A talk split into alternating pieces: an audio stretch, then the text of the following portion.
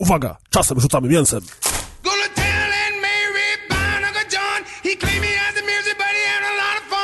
Świeżający odcinek, który ma dwie godziny. No i super, jak zawsze powinno być.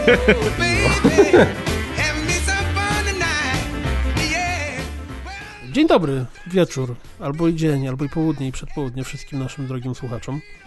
Ja się nazywam Piotr Konek, czyli Kuldan, jest ze mną Kas. Siema. I jest ze mną również Adrian Kornesz, czyli Jadek. Siema.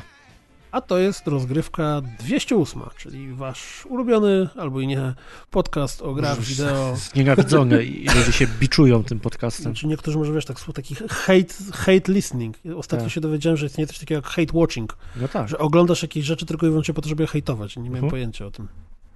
Mam wrażenie, No. że połowa naszej grupy robi to z grami. Że gra czy rozmawia o Gra po to, żeby hejtować. Aha, no to, to, no, to wiesz, no, różne można mieć e, motywacje do grania. Dokładnie. Jedni lubią budyń, a drudzy jak im nogi śmierdzą. Dokładnie się tak. mówi. Dokładnie. Takich to nie zna. Nie no, myślę, że znajdą się ludzie, którzy lubią, jak im nogi śmierdzą. Ojej. Myślę, że Dobrze. znajdą się ludzie, którzy lubią wszystko, wiesz, jeżeli są ludzie, którzy lubią... Dobra, nie ważne. Kisiel na przykład lubią. To Ty nie lubisz kiślu? fujka. Jezu, a kasty jesteś za kiślem czy przeciwko O, kiślu? team Kisiel, ale Nie. bardziej Team Budyń. To teraz no, budyń prosimy wiadomo, o, w kisiel komentarzach prosimy o hashtag Team Kisiel albo hashtag Team Hate Kisiel. Albo Team Budyń. Team Budyń to nie, chyba nie ma takich ludzi, którzy nie lubią budyniu. Że Ja to- ostatnio są- zacząłem robić swój budyń. Taki A z czego robisz? z, ze skrobi i dodaję coś, co dodaje smaku. Czy to kakao, czy białko, czy różne takie rzeczy. Ta kawa Ale dajesz mleko do rozpuszczalna, niego, czy- smakowa. Tak, daję, daję. Ale po prostu skrobie wymie- mieszasz z, Z mlekiem smakowym? I później dosypuję coś smakowego i to gotuję. i Zagęszczasz masz- mleko skrobią i dodajesz coś smakowego. Tak, no bo budyń taki w proszku to jest skrobia z, z tym aromatem jakimś. Na białeczku by można robić. Tak, robiłem, bardzo dobre. Hmm, dobry pomysł, nie myślałem o tym. A ja- jakie proporcje dajesz? Mniej więcej 7-10 gramów na szklankę mleka. Spróbuję. I wychodzi Ale bardzo ziem- gęste, ale to... ziemniaczaną skrobię dajesz? Czy... Słucham? Tak, ziemniaczaną. To trzeba pod siebie wybrać, jaką gęstość się lubi. To też jest spoko, nie? że można sobie to dowolnie poukładać proporcjami i będzie gęstszy albo rza- rzadszy. Ja się ostatnio dowiedziałem, że jest coś takiego jak e, sucha musztarda, to znaczy musztarda w proszku. To jest... A to No, jest bolić. musztardowiec, w sensie ta roślina? Znaczy nie, to się nazywa dry mustard. I to jest y, konkretnie właśnie musztarda w proszku i jakieś takie sklepy typu żywność ze świata, czy jakkolwiek oni się nazywają, sprzedają takie rzeczy. Ale jak zacząłem googlać, czym to można zastąpić, to dużo ludzi proponowało Musztardą gorczycą. Nie no, chcesz musztarda mieć... to jest gorczyca. No, to No właśnie, nie? chcesz- więc po prostu można y, z sypką gorczycą to zastąpić, więc A to zobaczymy. też ja Będę... kupowałem masę przypraw teraz, bo właśnie robię swoje mieszanki. Ja, ja muszę zrobić w ogóle wielką zmianę trzymania przypraw u siebie w domu, bo mam pełno przypraw, które leżą na półce w słoiku i po prostu leżą, a nie są używane, a mam też takie, które używam ich regularnie i już je kupiłem w większych workach i teraz muszę jakoś to tak ogarnąć, żeby się pozbyć tych, które są bez sensu i właśnie nie wiem, czy poprzesypywać te słoiki, no, ale... A ja muszę się odchudzić. no tak jak my wszyscy, kto, kto nie musi. Mhm. Zwłaszcza teraz, po tym posiedzeniu w domu. E, W ogóle, wbrew pozorom, to jest podcast o grach wideo. E, Wbrew temu, co słyszeliście przez ostatnie kilka minut. Nie możemy na rozgryszamkę zmienić? Nie, Dlatego zaraz będzie o anime. Będzie, właśnie, będzie o anime, będzie o, będzie o rekinach, będzie o różnych rzeczach. E, Z newsów to mm, Adrian się ucieszył dzisiaj.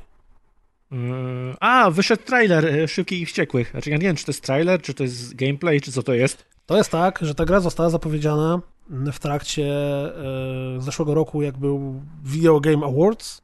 Wyszedł taki totalnie naspawany, albo po prostu może zmęczony e, Riddick. Vin Diesel mm, z oczami, które były w wielkości ziaren ryżu.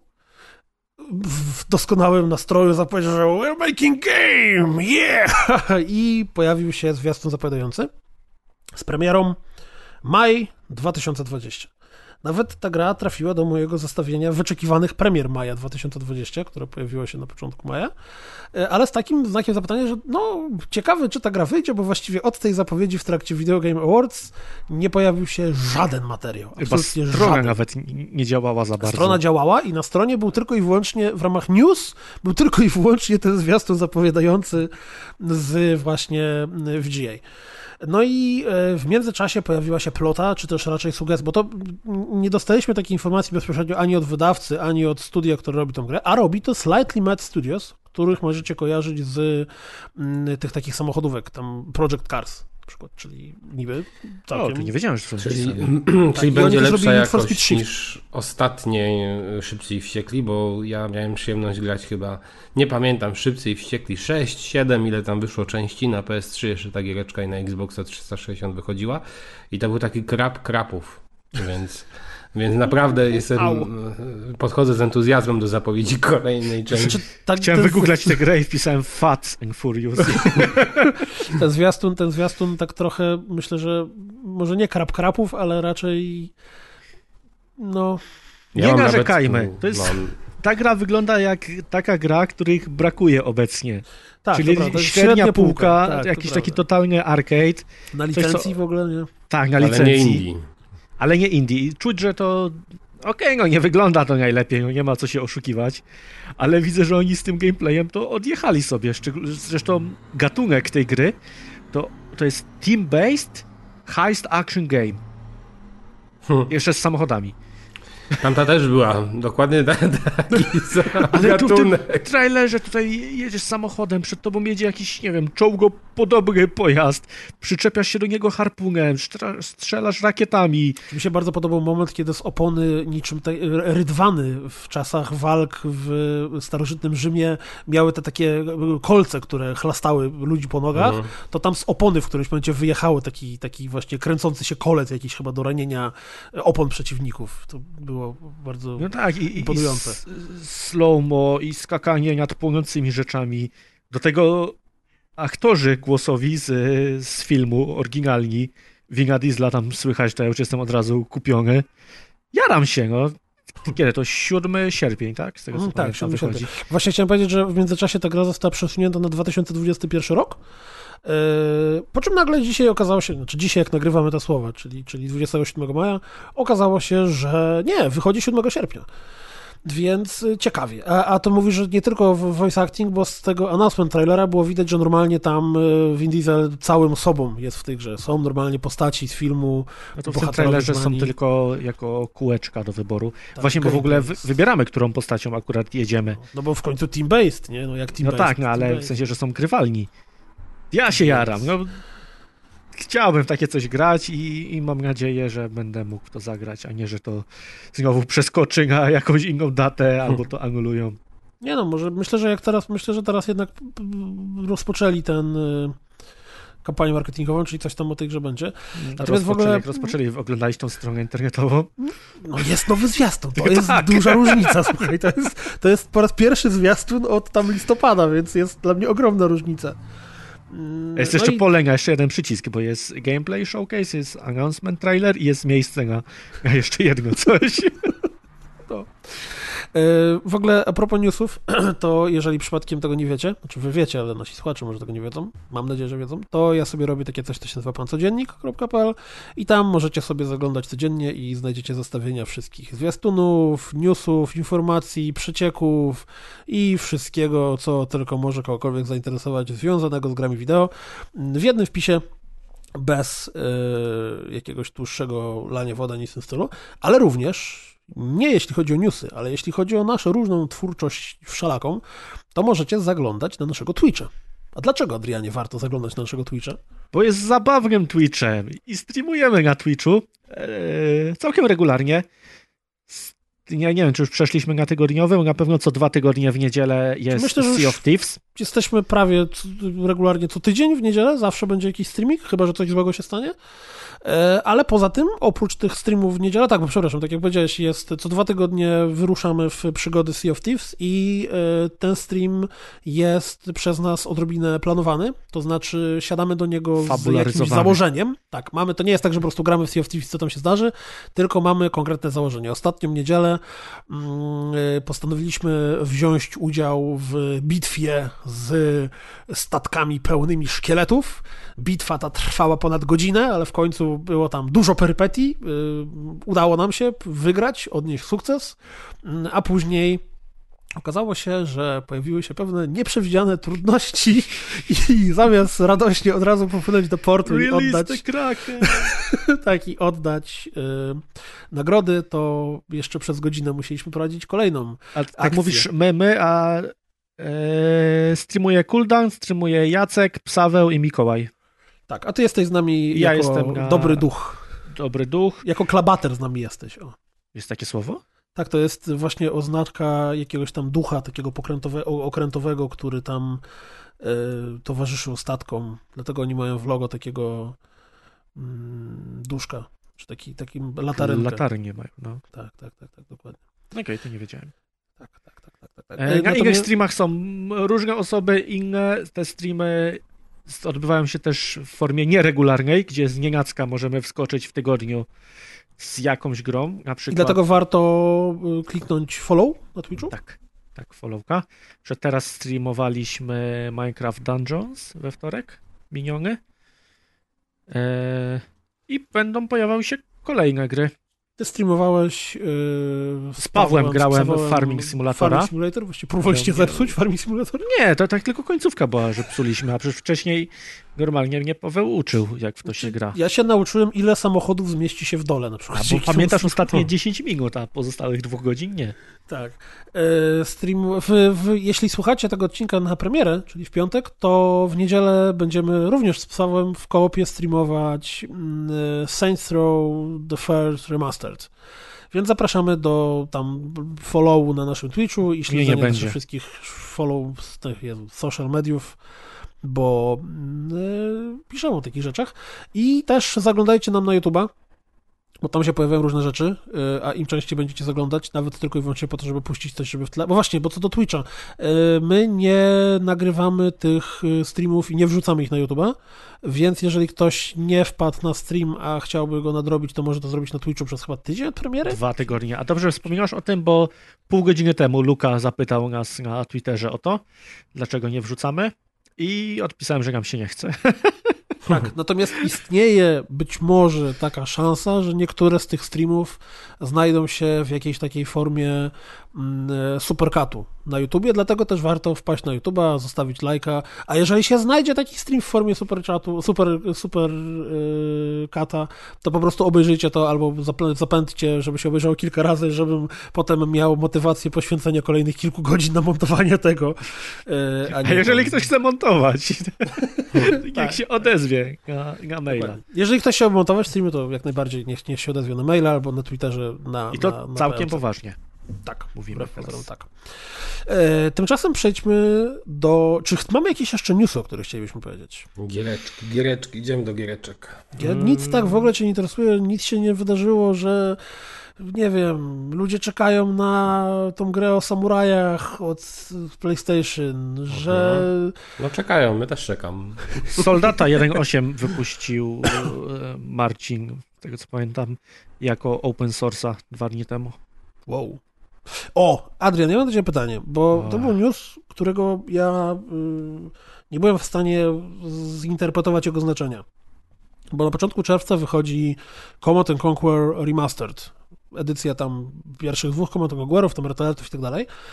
I razem z tym newsem poszła informacja, że po wypuszczeniu tego remasteru, znaczy chyba w momencie, w którym ten remaster zostanie wypuszczony, to Electronic Arts przekaże do domeny, znaczy, że open source'em się stanie kod Command Conquer i Red Alerta. I, I czemu to jest istotne? No bo możesz sobie to pobrać i zmodować po swojemu. I wtedy możesz będzie to zrobić co chcesz. Możesz tam dorzucić jakieś rzeczy, możesz zobaczyć jak ta gra jest zrobiona. No masz jest... pełny dostęp do wszystkiego i nie musisz się bawić w, w inżynierię wsteczną tylko możesz legalnie się bawić. Okej, okay, czyli dzięki temu może się okazać, że jesteś fani czy, czy zapaleńcy po prostu za pomocą kodu pierwszego retailerta i pierwszego konta stworzą jakiś na przykład mod albo nową grę, tak? Tak, albo stworzą grę na tej bazie, tak. Albo odkryją, że programiści używali słowa penis w komentarzach. O, na pewno tak używali. Na bank. To jest pewne w jakichś danych. Znaczy wiadomo, to jest interesujące dla promila ludzi. Nie, jest, no nie tak, że teraz wszyscy gracze się będą jarać, że to jest open source'owe. Znaczy okay. kod jest wrzucony. No Właśnie jak powiedziałeś o kodzie, to to jest ciekawostka, bo w ramach PlayStation Plusa za czerwiec pojawił się Call of Duty WWI. Co więcej, mimo że to jest PlayStation Plus za czerwiec, to on już jest dostępny. Pojawił się 25 maja bodajże. I to jest chyba big deal w sumie, nie? Że dwuletni kod, dwuletni, dobrze mówię, czy trzyletni, no nieważne. E, bo kod raczej rzadko bywa w plusach. Jeżeli w ogóle bywa, w ogóle nie kojarzę. Nie wiem, nie śledziłem totalnie tego tematu. Faktycznie to jest dość nowa gra, ale też Call of Duty zaraz się zmienia. I oni w ogóle tą samą swoją politykę troszkę redesignują, więc widziałem niech sobie robią co chcą. Fajnie, że kolejna ciekawa gra wpada do plusa. Właśnie widziałem ploteczki, y, co prawda to były chyba dosyć prawdziwe ploteczki, bo to po prostu komuś wyskoczyła reklama YouTube'owa, którą zapisał, że drugą grą w ramach PlayStation Plus będzie Star Wars Battlefront 2.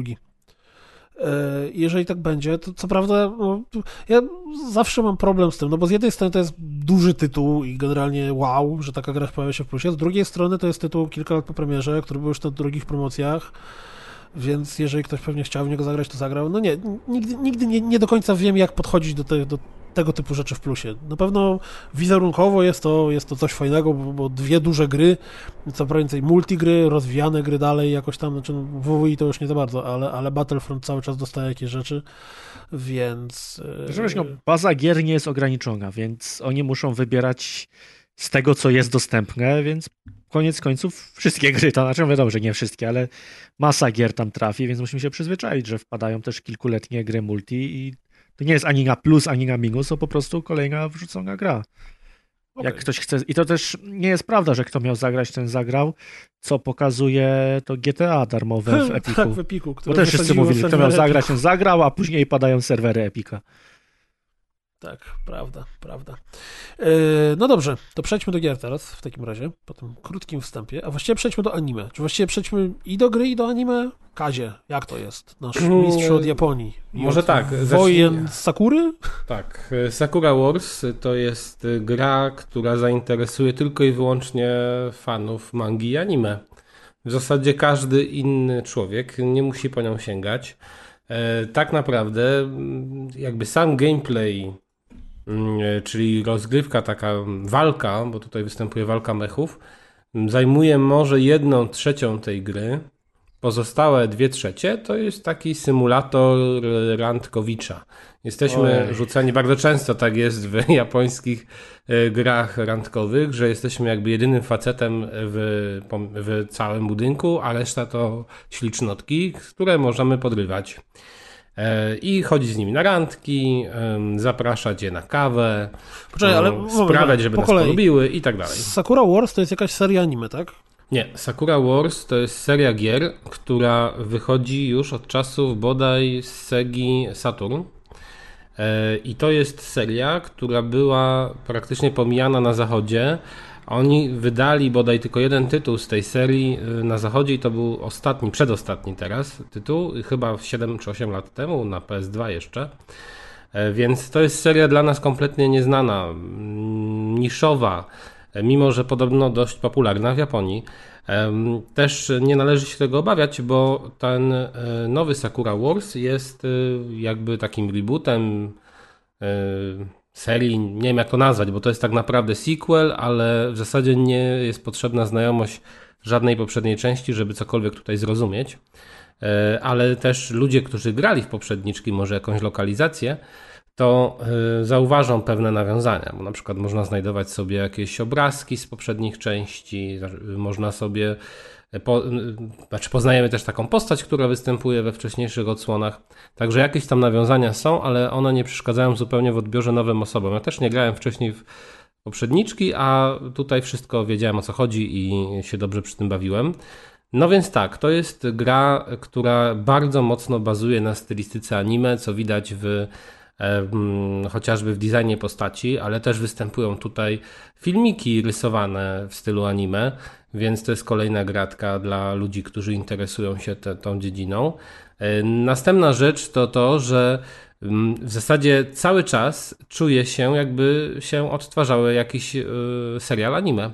dlatego że e, tu są takie wstawki, które mi na myśl przypominały na przykład Daimosa. Mamy wielkie mechy, chociaż akurat tutaj te mechy wyglądają jak troszkę jak Big Daddy z Bioshocka, Postacie, nawet jest taki filmik, jeden z filmików pierwszych, kiedy wsiadamy do tych mechów, że one tam, wiecie, fruną przez jakieś rynny, żeby usiąść za sterami tego mecha i to ewidentnie mi przypominało Daimosa.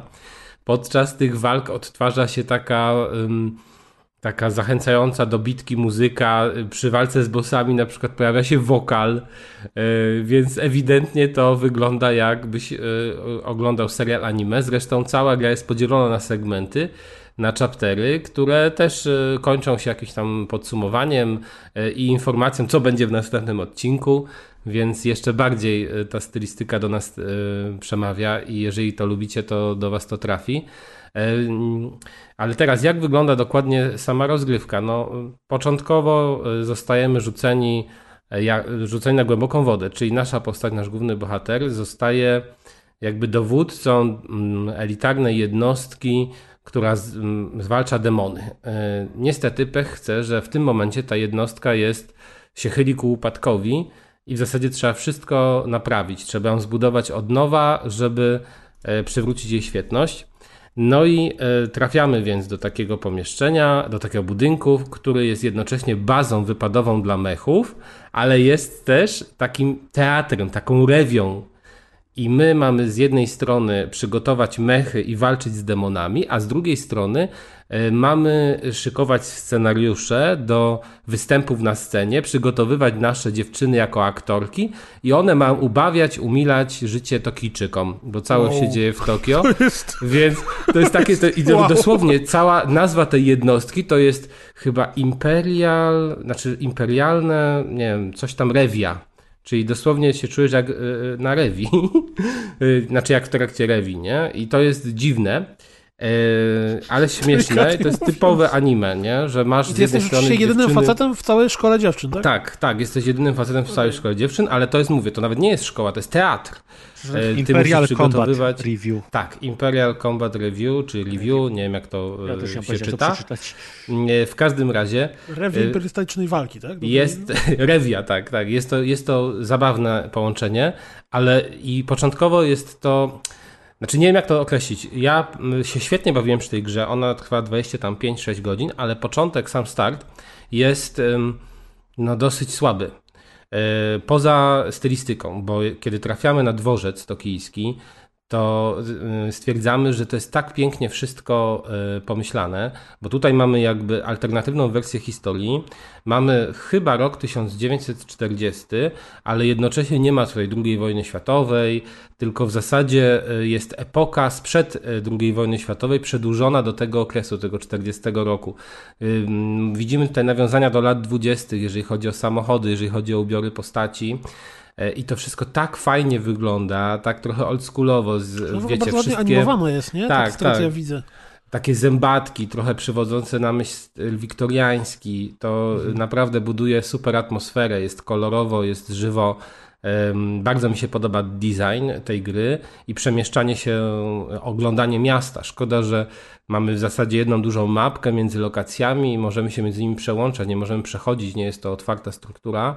E, nie jest to sandbox, a szkoda, e, fajnie by to wyglądało, gdyby całe miasto oddali, a tylko mamy odpowiednie loka e, lokalizacje. No ale trafiamy właśnie do tej szkoły i jakby przez następne chyba dwie godziny, czy dwie i pół godziny w ogóle nie zasiadamy za sterami mecha. Tak, tylko... ja odpaliłem gameplay part no. one i godzina 40 i dopiero jest pierwszy mech. Tak, czyli przez ten okres czasu musimy się przyzwyczaić do tego, jak ta gra wygląda, jak ona działa, ale tylko w tym wymiarze rozmów z bohaterami. Nie widzimy w ogóle tego drugiego aspektu, czyli walki. A więc wiele osób, które by spróbowały tej gry na początku, może, e, może z niej zrezygnować tam po godzince, bo w sumie się nic nie dzieje. I dlatego ten, i ten start jest dosyć słaby, moim zdaniem, bo też te dialogi są napisane początkowo tak dosyć sztywno. My się zapoznajemy z postaciami, one się wydają sztampowe no i to tak wolno idzie, ale później się wszystko rozkręca, bo kiedy trafiamy już e, w kostium mecha, zaczyna się tak naprawdę, mm, jak to powiedzieć, biatyka, beat'em up, troszeczkę to Dynasty Warriors przypomina, gdzie tłumy przeciwników na nas lecą, musimy je wybijać. Mamy proste kombosy, które są w zasadzie pod dwoma klawiszami. Mamy dodatkowe ciosy, ładujemy sobie specjalny pasek taki e, energii. Kiedy, kiedy ten pasek naładujemy, odpalimy specjalny cios, to wiecie, to jest cała taka animacja niczym przemiana e, Daimosa w mecha e, i możemy na przykład na, nawalać przeciwników zwiększoną, znaczy ulepszoną bronią. Są też e, przełączanie się między bohaterami, czyli możemy w danym momencie być tym naszym dowodzącym głównym, ale możemy się przełączyć między dziewczynami. Chyba najwięcej to trzy, trzy postacie na jedną e, batalię, ale one są ciekawe skonstruowane, bo mamy zarówno walczących bronią białą, czyli w zwarciu, mamy też takie strzelające mechy, E, wygląda to całkiem fajnie. W ogóle ta gra jest bardzo e, efekciarska, jeżeli chodzi o te potyczki. Mimo, że areny są dosyć ubogie w detale, to sama walka areny sprawia wyglądają przyjemność. Jak, były, jak, jak patrzysz na gameplay ten e, animowany, to znaczy jak postaci sobie rozmawiają i tak dalej, to wygląda bardzo ładnie, wygląda tak, tak Nino tak. Kuni i tak dalej, tak. a jak pojawia się ta, ta scena walki, to wygląda dosyć przeciętnie. Tak, to wygląda przeciętnie. Mech jest super. Znaczy mechy są fajne, ale no, areny są bardzo powtarzalne. I ale to jest gra akcji, brakuje im polotu. Nie patrzy się na to, co jest dookoła, tylko ale na, na wiecie, samą walkę. ja jestem jest... pewien, że w ogóle dużo osób będzie zarzucało to, że nie ma lokalizacji angielskiej, tylko jest japońska, dlatego że w trakcie tej walki to jest też fajne, mi się to bardzo spodobało, fajne urozmaicenie, że widzimy czasem obrazki z kokpitów, tych mechów, jak te postacie do siebie coś mówią. I to też kolejny raz przy, ma, ci przynosi na myśl jakieś anime. E, I oczywiście no, trzeba się trochę skupić na tym, przeczytać ten tekst, y, czy też walczyć, no musisz wybrać. Y, bo jak ja czasami po prostu robiłem tak, że zatrzymywałem mojego mecha, aż całe dialogi przyleciały i dopiero ruszałem dalej, ale to też nie jest dobry e, pomysł. Jak w Star Foxie, nie? Też były takie motywy, że jak tak, się, tak, tam się no. napieprzałeś, a ci bohaterowie ze sobą rozmawiali. Tak, e, ale to nie jest też idealny e, pomysł, dlatego że później ta gra nam zlicza, punktację, zlicza punkty i daje nam wynik. Coś jak Devil May Cry. Mamy jakieś kategorie, rankingi S, A, wiesz, A, B, C. No i też liczy się w tym momencie czas przejścia poziomu. Y, czyli ja zawsze, nigdy mi się nie udało chyba eski y, w tych czasach przejścia poziomu uzyskać, bo właśnie zawsze się zatrzymywałem albo starałem się przynajmniej zatrzymać w miarę możliwości, żeby przeczytać y, te dialogi. E, I właśnie te potyczki są krótkie, one są satysfakcjonujące, one są fajne, one są y, super odskocznią. W ogóle, kiedy ta pompatyczna muzyka zaczyna lecieć, albo kiedy wokal wchodzi przy walce z bossami, jak się ci bossowie pojawiają i wiesz, jakiś skrzydlaty stwór i z, z jakimś napisem, no ewidentnie właśnie jak w tych wszystkich y, anime, gdzie występują mechy, no to naprawdę się serce raduje i, i adrenalina wzrasta. E, I z czasem okazuje się, że również, e, że nie tylko te walki są fajne, ale same relacje między postaciami. To wygląda mniej więcej tak, że mamy tu e, specjalny system odpowiedzi, czyli najczęściej mamy cztery albo trzy odpowiedzi i teraz jeżeli wybierzemy właściwą, to na przykład nasza relacja z daną dziewczyną się polepszy albo pogorszy, no bo na przykład ona jest smutna i teraz możesz ją podnieść na duchu, będzie wszystko dobrze, a możesz jej powiedzieć na przykład zawsze byłaś ślamazarą i nigdy ci w tym teatrze dobrze nie pójdzie, no i ona będzie odpowiednio reagować, ale nie jest to tak oczywiste, te odpowiedzi są e, zróżnicowane i nie, nie miałem takiej sytuacji, że zawsze wiedziałem co odpowiedzieć, żeby polepszyć na przykład humor albo żeby sprawić, że żeby ta relacja moja z tą daną osobą była idealna, a to jest dosyć ważne, to budowanie relacji, bo dzięki niemu odpalamy dodatkowe jakby y, możliwości, czyli randki. Y, tylko możemy randkować z tymi dziewczynami, które mają do nas odpowiednio y, dużo zaufania. No i idziemy, więc chodzimy na te randki, a one są całkiem fajne, bo oprócz tego, że tam są dialogi, i wybory. Możemy na przykład pogłaskać dziewczynę. Możemy na przykład możemy na przykład e, się na nią popatrzeć. W ogóle są takie Ty sceny... na PS4 grałeś? E, tak, są takie sceny pod prysznicem, w kąpieli, gdzie teraz mamy wybór moralny, czy, po, czy, czy sobie podejrzeć, co się tam dzieje, czy może wyjść grzecznie. Oczywiście, jeżeli podejrzymy, to najczęściej dostajemy w twarz E, no, ale coś tam się zobaczy. To nie jest jednak hentai, więc nie ma nic odsłoniętego, wszystko jest zasłonięte. Także to nie jest na pewno gra dla fanów hentai. E, ale e, same, samo to budowanie relacji jest fajne. W ogóle też jest taki, taka mechanika, która polega na tym, że na mm, tym, jak głośno będziemy krzyczeć, czy tam jakiej to, jakiego tonu użyjemy i wtedy gałeczką prze, lewą chyba podnosimy sobie ten ton do jakiegoś poziomu, albo obniżamy, albo zostawiamy go na środku i wtedy też na przykład te postacie reagują. No powiedzmy, że nie wiem, że jedna postać mówi, że jej smutno czy coś, no to jak możesz powiedzieć weź się w garść. I teraz jak to powiesz na przykład y, głośno, agresywnie, no to w zależności od tego, jaki ta postać ma charakter, ona odpowiednio zareaguje, nie? Czy tam, i wtedy do, zostaną dołożone jakieś punkty zaufania albo obniżone. Ja na przykład pod koniec gry jest taka opcja, że możesz zabrać jedną, znaczy możesz stworzyć, możesz zrobić z jednej z dziewczyn kapitana chyba tam, czy wicekapitana, no i e, tylko możesz tego dokonać w, e, wtedy, kiedy one mają odpowiedni poziom zaufania do ciebie. I mi się nie udało osiągnąć e, takiego poziomu u wszystkich dziewczyn, więc miałem tylko wybór się w gameplay, to się nie dziwię. No. No. A można ale... grać innym mechem niż ten różowy, taki co jest na początku? tak, tak, mówiłem, że przełączasz się. Masz, A, prze, okay. masz przeważnie trzy postacie do wyboru. są też te, takie specjalne pojedynki, no bo tutaj, no wiecie, cała jest fabuła, że w ogóle oni teraz są taką słabą tą szkołą, ale muszą, yy, muszą teraz się jakby ponownie odnaleźć. Yy, z drugiej strony są inne szkoły, na przykład przybywają na taki wielki turniej i w tym turnieju yy, wtedy wybieramy sobie, z którymi dziewczynami będziemy grali i wybieramy tę naszą ekipę i musimy uczestniczyć w zmaganiach. Zmagania polegają na tym na przykład, żeby jak najwięcej wybić przeciwników na arenie, także jest tutaj dużo urozmaiceń. A Możemy się wybrać ja, do sklepu, ja wiem, kupić czy ja tego nie złapałem, czy, czy ten, że sam sobie ten konflikt to są właśnie pojedynki tych między tymi szkołami, czy tam jest jakieś zagrożenie Nie, nie, nie, nie. Czy... to jest osobna rzecz, te pojedynki, bo to jest taki specjalny turniej, e, ale e, jest tutaj po prostu atak demonów i okay. no, w sumie nie jest wyjaśnione dlaczego, tylko jest powiedziane, że kiedyś istniało, tu też może taki lekki spoiler, że kiedyś jakby te demony były na ziemi i zostały zwalczone zwalczone przez tych poprzedników naszych bohaterów. I od tego czasu, jak oni nagle zniknęli w tajemniczych okolicznościach, ta szkoła zaczęła podupadać.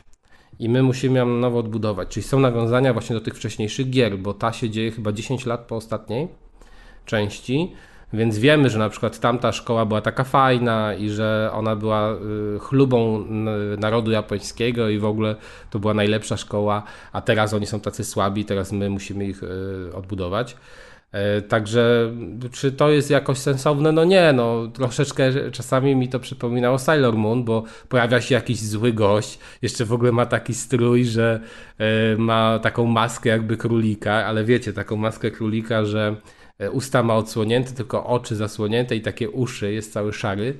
E, no i wiesz, wiesz, że to jest bad guy i on na przykład e, kończy się jakaś scena i jest wstawka anime, gdzie ten bad guy gdzieś niby podpatrywał, co się dzieje i, i rzucał jakieś czerstwe komentarze, że zaraz was zniszczę albo dajcie mi jeszcze trochę i później była wstawka w następnym odcinku to, to i to.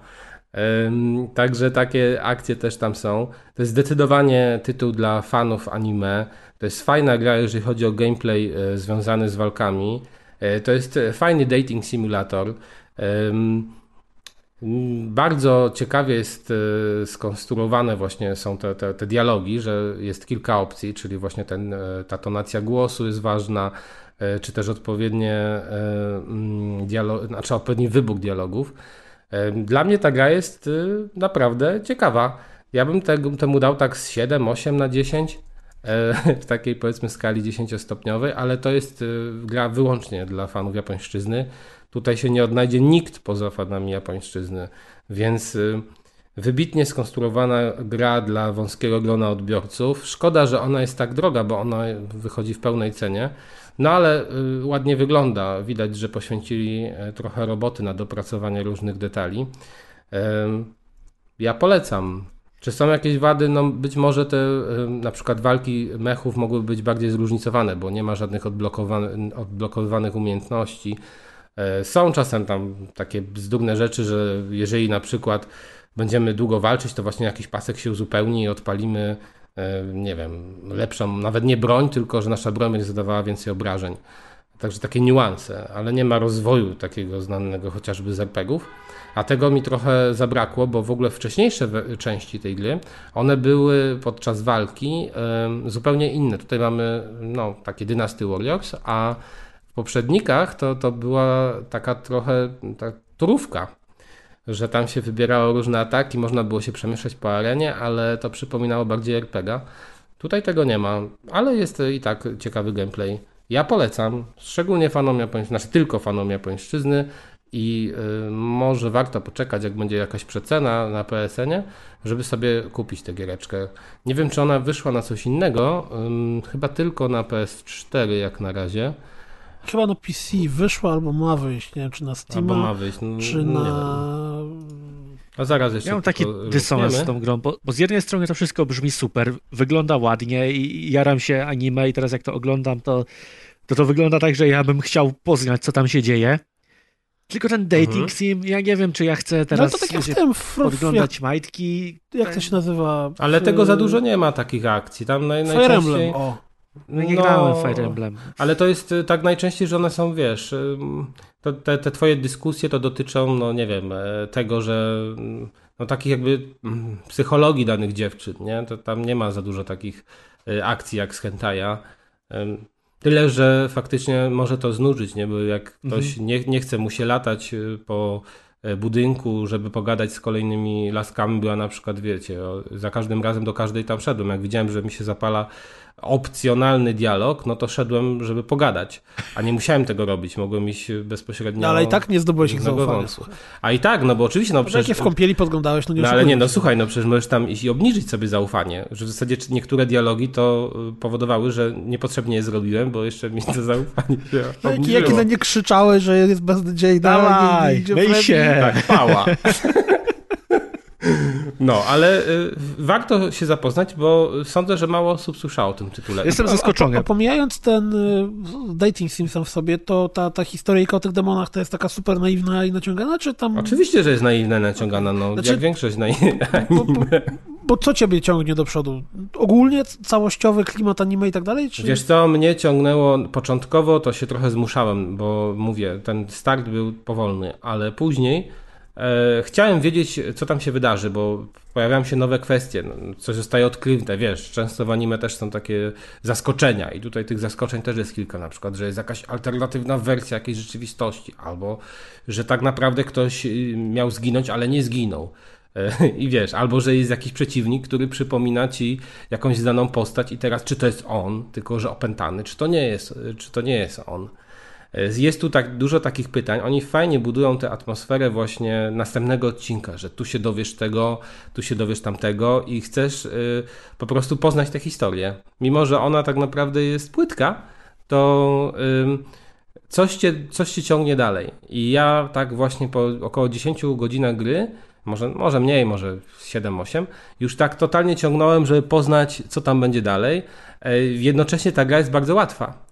Więc y, te sekwencje walki nie przeszkadzają nam w ogóle w tym, żeby się bawić historią. E, w zasadzie tylko chyba raz coś powtarzałem podczas turnieju, bo tam trzeba było wybić więcej przeciwników niż, niż inna drużyna i tutaj był ten problem, ale poza tym to jest gra bardzo łatwa, więc ona nie stawia wyzwań. To też jeżeli ktoś lubi wyzwania i super system walki, żeby jak najwięcej punktów uzyskać, ale też się trochę pomęczyć z trudniejszymi przeciwnikami, to tutaj nie będzie miał czego szukać, bo to jest proste.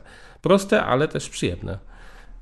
Dla mnie fa fajna odskocznia od innych tytułów, na pewno tytuł unikatowy, którego ze świecą szukać pewnie w, na obecnej no, jestem generacji. zaskoczony, bo spodziewałem się, że będzie kolejna standardowa japońska gra, a widzę, że tutaj super pomysł na to mieli, bo i te mechaniki różne, i, i tyle różnych styli, bo widziałem, oprócz tego, co mówiłeś, to tam był taki fragment, że postacie ala chibi jakoś, nie wiem, czy one skakały po schodkach, czy co to było.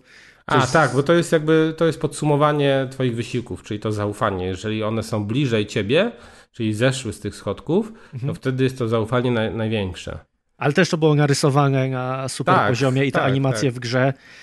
No, chętnie bym w to zagrał, bez tego dating sima, jak to będzie gra na 10 godzin. O, i to wtedy by pewnie była na tak 7 albo 6. Mi to wystarczy. To nie jest Bo tak, coś, no, co... no, tak mówię, jedna trzecia może to, jest, to, to są te mechy, a ta gra tak jest za 25 godzin, więc...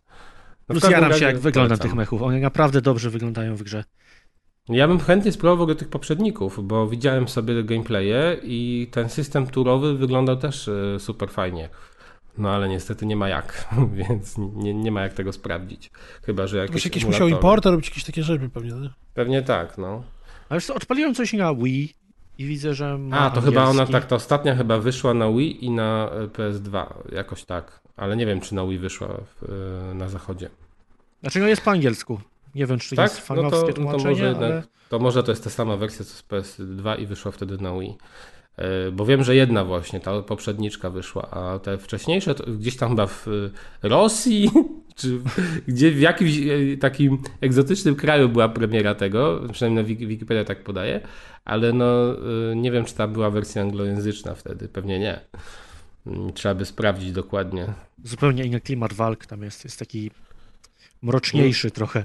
Mo- No, może i tak. No. Y, Tutaj jest tak właśnie taka, taka sakura. Tutaj jest. To fajnie wygląda. Zobaczcie sobie, bo ten klimat jest naprawdę super. Szkoda, że nie ma więcej gier w podobnym klimacie. Świetnie. Takie no. Tokio właśnie. A dużo jest tego anime samego w sobie, oglądania Tych wiesz, tych wstawek? animacji. No, Ale takich rysowanych? tak, tak, tak. Wiesz co, ciężko mi ocenić, ale tak z, pół, z półtorej godziny.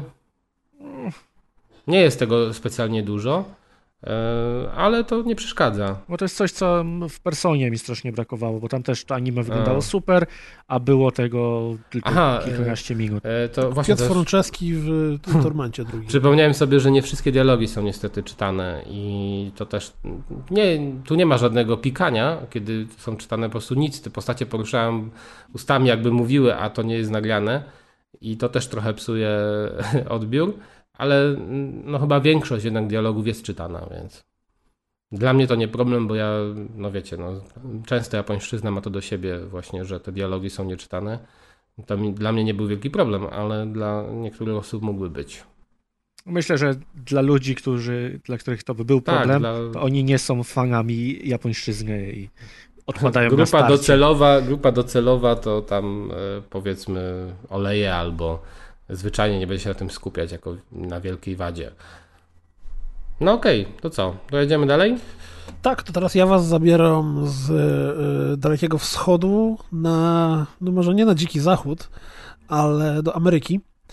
Y, tak, to najpierw słowa wstępne. Jak, wydaje mi się, że mówiliśmy o tym w newsach na poprzednim odcinku, że albo mówiliśmy o tym już po tym, jak zostało to zapowiedziane, albo mówiliśmy o tym, że są przecieki, że zostanie zapowiedziane. Y, Trylogia Mafii. Pierwszy, pierwsza Mafia dostaje pełen remake, który pojawi się w wakacje, chyba tam pod koniec sierpnia. Już wiemy jak wygląda w ogóle, bo ja widziałem... E, Nie było, było na razie teaser. kilka było screenów, które wyglądają absolutnie cudownie i wyglądają niesamowicie.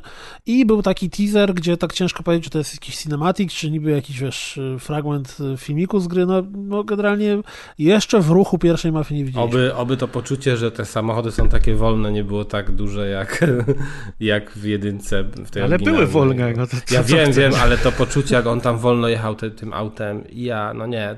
Pierwszy raz to mnie odrzuciło właśnie od mafii, dopiero przy dwójce skończyłem jedynkę, bo tak się Co? Ty ten pomat trochę. jeszcze sobie załączysz, żeby mandatu nie dostać i jedziesz. Właśnie tak, y, pierwsza mafia dostaje pełen remake, trzecia mafia dostała coś, co się nazywa chyba Definitive Edition też, czyli d- d- Czyli DLC chyba.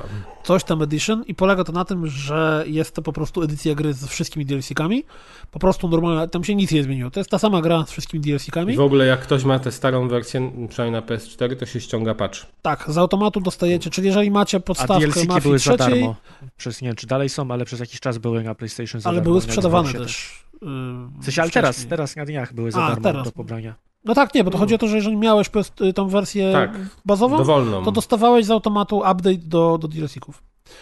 Mimo, że one wcześniej kosztowały. A Mafia druga stoi rozkrokiem, no bo czyli Mafia trzecia nic się w niej nie zmieniło, po prostu dostajecie za darmo DLC-ki i wszyscy posiadacze też dostają.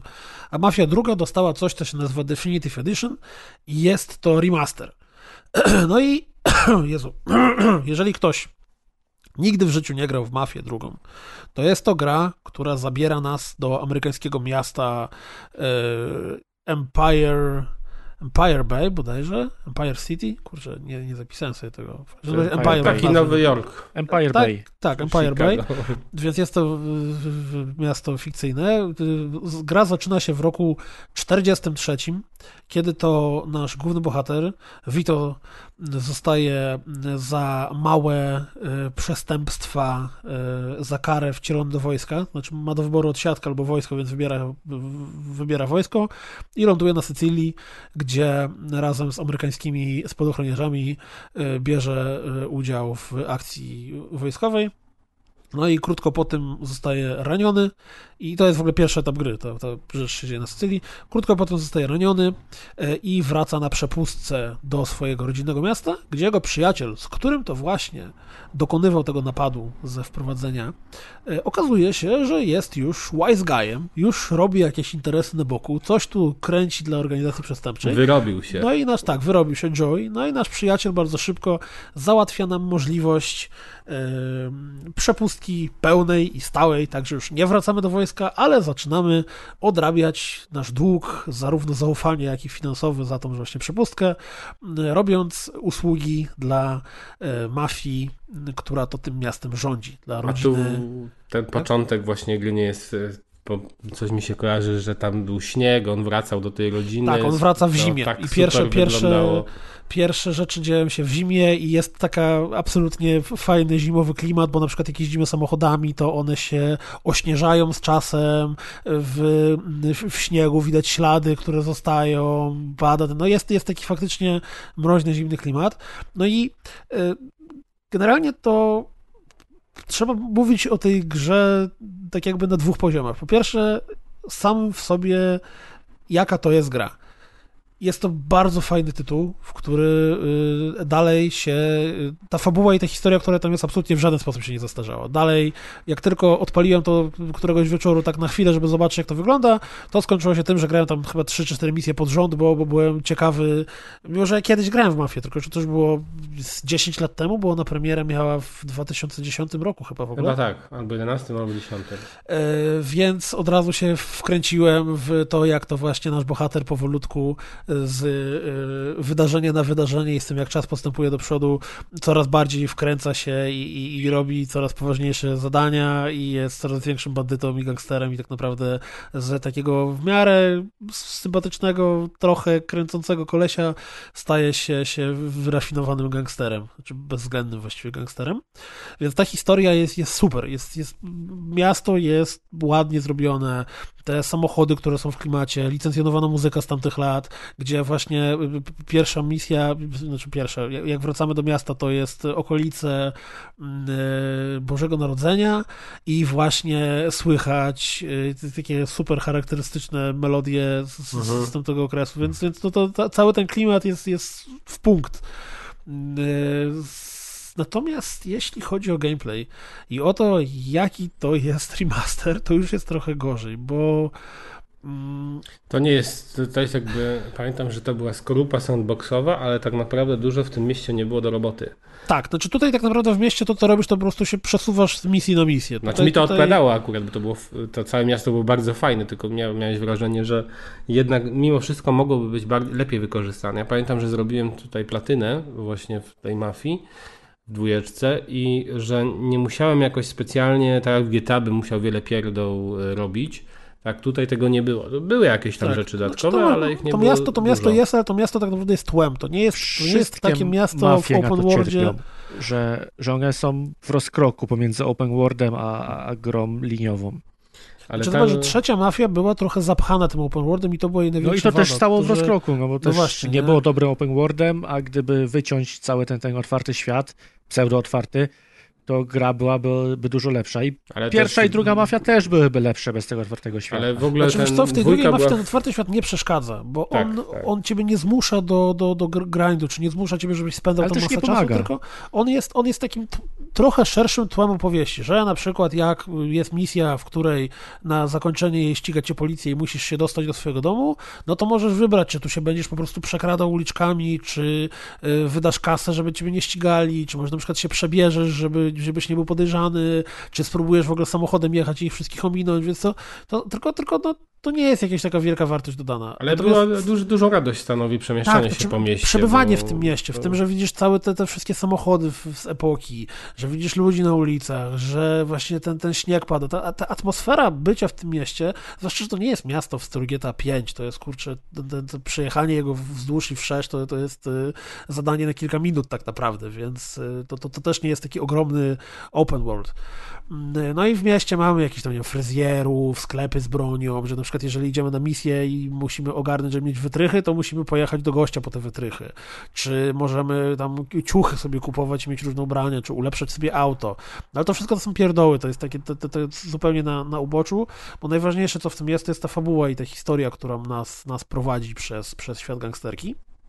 Natomiast e, niestety re- remaster sam w sobie, no e, jak go odpalicie, to najprawdopodobniej nie będziecie mieli zielonego pojęcia, czy ta gra się jakkolwiek zmieniła, bo jak wszyscy wiemy, nasze wspomnienia są w HD i w, w gry z przed 10 czy 15 lat naszych wspomnieniach wyglądają dużo lepiej niż wyglądają faktycznie. No ja też tak miałem, że ja zacząłem w nią grać tak mówię, Jezu, przecież te modele postaci są dosyć pokraczne, te takie prawdziwe twarze, które są nałożone na, na, na kwadratowe głowy, czy włosy, które są po prostu jedną teksturą, czyli włosy są jedną bryłą tak naprawdę, nie?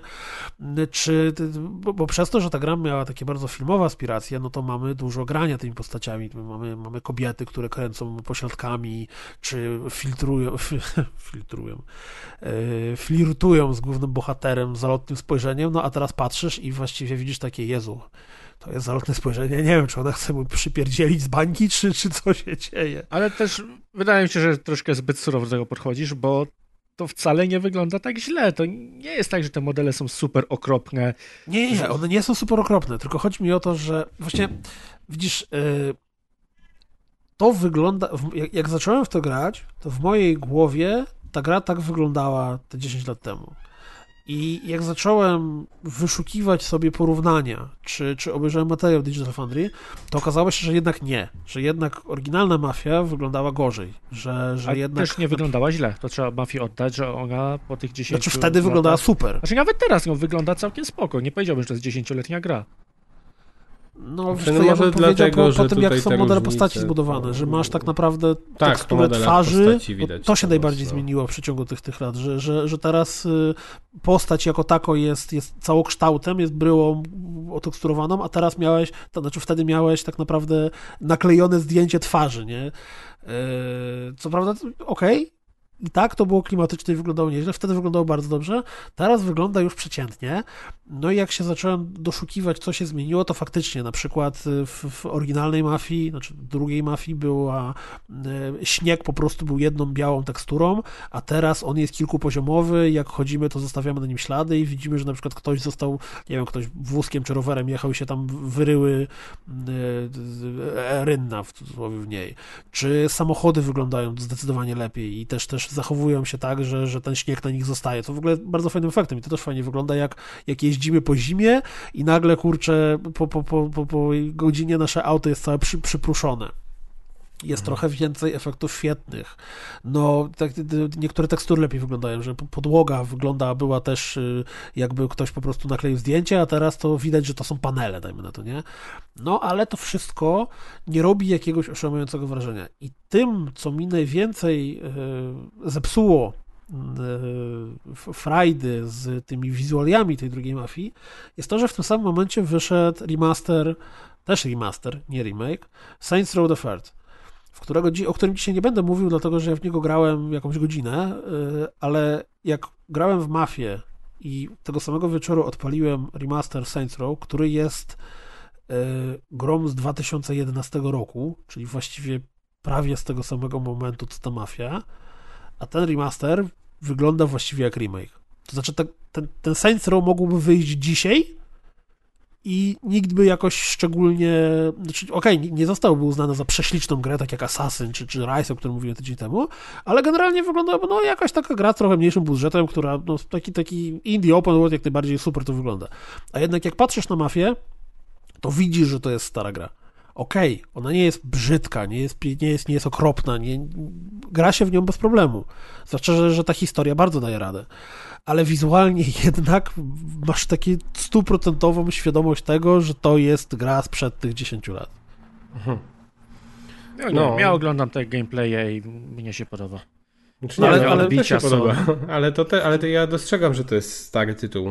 Z tym, że no właśnie ja chyba rozumiem, co Kulda ma na myśli, że no myślę, że jednak oni to podciągną bardziej, tak? No tylko, że to pewnie zapowiedzieli, kiedy oni to, to zapowiedzieli? Niedawno i pewnie też... Znaczy ona była z niespodzianką, wiesz, to było tak, no że była zapowiedź od razu się pojawiła. Też niespodziewanie mało czasu po, po, No masz jedną z trzech gier, które robią naraz.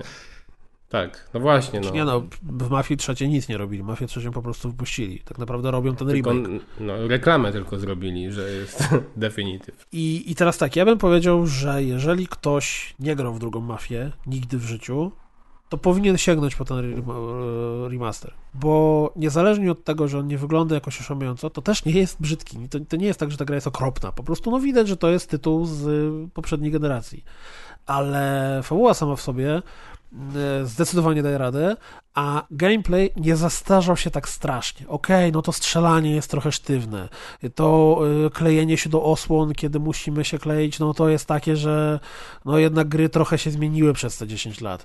Jeżdżenie samochodem trochę przypomina jazdę kartonem i oczywiście mamy y, licznik prędkości i musimy uważać, żeby przy policji nie pędzić, bo zaraz się zatrzymają, dadzą nam mandat, y, czy na przykład jak jest, są jakieś strzelaniny większe, to nagle z przeciwnik może nas z drugiej z drugiej strony pomieszczenia rozwalić jednym strzałem i ty nawet nie wiesz, co się stało, bo po prostu e, tak mu się wylosowało, no a teraz gry raczej pilnują się tego, żeby przypadkiem gracz od razu nie ginął, tylko żebyś dostał jakieś, jakieś ostrzeżenie, że, że ciebie ranili, czy coś w tym stylu.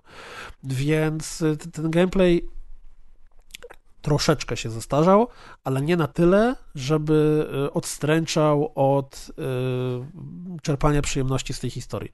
Natomiast jeżeli ktoś grał w drugą mafię, to ja bym niekoniecznie zachęcał do wydania, bo ona kosztuje 124 zł.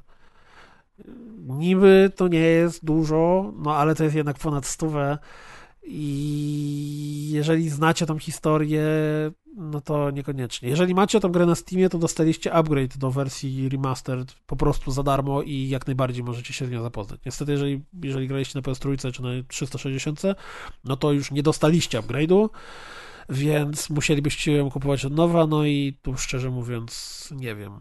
W ogóle ktoś mi zwrócił uwagę, że, znaczy nie mi zwrócił, nie, nie mi zwrócił uwagę, tylko zwrócił na to uwagę, ja sobie o tym, o tym myślałem, że e, jak ktoś w ogóle nie gra w żadną część Mafii i w którymś momencie nagle znajdzie w sklepie Mafia Trilogy, bo to będzie dostępne w jednej edycji, w jednym pudełku. Teraz możemy kupić oddzielnie Mafię trzecią Definitive Edition, oddzielnie Mafię drugą Definitive Edition, oddzielnie Mafię pierwszą, tam remaster, cokolwiek, jak on się nazywa, albo właśnie komplet um, Mafia Trilogy, który chyba kosztuje 60 dolców. Wydaje mi się, że w cenie dwóch gier dostajemy trzy, jakoś tak jest. Y, no to będzie tak, że pierwsza część, która teoretycznie będzie pełnym remasterem, będzie wyglądała super, po czym nagle po przejściu pierwszej części przejdziemy do drugiej części i nagle dostajemy powrót o 10 lat wstecz. Ja miałem dokładnie to uczucie, jak grałem w Gearsy bo pierwsza część Gearsów dostała remaster, Ultimate Edition bodajże się nazywał i to było pełen remaster, a druga część Gearsów to po prostu była stara gra, która była dostępna we wstecznej z podbitą rozdzielczością w, na Xboxie e, One. No i ten przeskok z e, pierwszych Gearsów odpicowanych na drugą część Gearsów bardzo starych był porażający, więc jeżeli ktoś nie grał w żadną część Mafii, to proponowałbym zagrać sobie teraz spokojnie w dwójeczkę, w momencie, w którym ona się pojawiła, wejść w ten świat, poznać te, te, te rodziny gangsterskie i mimo, że mamy nawiązania do e, pierwszej części w dwójce, to to nie jest tak, że bez znajomości historii z jedynki ta, ta dwójka będzie jakaś tam niegrywalna czy niezrozumiana. No a potem to może boleć. Natomiast jeżeli ktoś grał w dwójkę, to ja na tym etapie nie, nie, nie polecam jakoś szczególnie wydawanie tej kasy. Nie wiem, jeżeli pojawią się jakieś promocje większe albo coś, no ale chyba, że ktoś to jest tak, że jest absolutnie gigantycznym fanem, a nie ma jak zagrać w oryginał. Czy nie ma PS3, nie ma Xboxa 360, nie ma jej na Steamie, a koniecznie chciałby sobie to przypomnieć, no to wtedy ok. A ja bym chyba chciał zagrać. Mimo, że grałem w dwójkę, to patrzę na to i... No, ale chciałbyś wydać na to chęć. 124 No właśnie pomyślałem, że chyba mógłbym. Proszę, no to okej. To To okej. Bo rozumiem, że nie jest jakoś technicznie zepsuta, że przycina, Nie, nie, że nie, coś nie. się sypie, Znaczy, nie e, działa. jak robiłem research odnośnie tego, co się zmieniło, to z dziwnego powodu wyskoczyło mi kilka informacji o tym, że wersja na PlayStation 4 Pro ma jakieś srogie problemy, że coś tam poszło nie tak. Natomiast ja grałem na Xbox One X i wszystko było bez żadnego problemu i chyba na zwykłej PS4 też działa bez żadnego problemu. Natomiast No i super. to, to nie grałem na prosiaku, więc nie wiem, czy tak jest, tylko widziałem jakieś teksty. Jeżeli ktoś ma prosiaka i myśli o mafii drugiej, może doczytać i sprawdzić. Może pacze jakieś to już naprawiły. Nie wiem, tylko sygnalizuje, że jakaś taka informacja, jakiś taki problem był. Yy, a teraz co? A teraz dalej ja będę mówił. Rekiny. Nie wiem, przepiję wodą czy coś, zanim zabierzemy się Nie, w dalekie niebo. Dawaj na Teraz jednym powinien być flow, Maciek powinien jednym. wstawić, wiesz, ten znany motyw muzyczny. Dam, dam, dam, dam, dam, dam, dam, dam, tak? Nelly tak, Furtado. No chyba, że Nelly Furtado. Jest dużo piosenek o tej nazwie.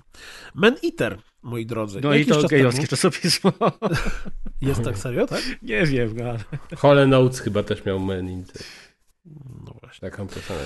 E, jakiś czas temu opowiadałem wam o wersji preview gry Man Eater. To było, nie wiem, chyba pod koniec zeszłego roku, na początku tego? Nie, to było jakoś e, luty? Końcówka stycznia? Nie wiem, ten, tak bym strzelał. Czyli gry e, open worlda, sandboxa, gdzie wcielamy się w rekina i kropka, po prostu. Wcielamy się w rekina, który zjada y, rybki, zjada krokodyle, zjada wszystko, co pływa w wodzie, łącznie z ludźmi. To właściwie o tym jest ta gra.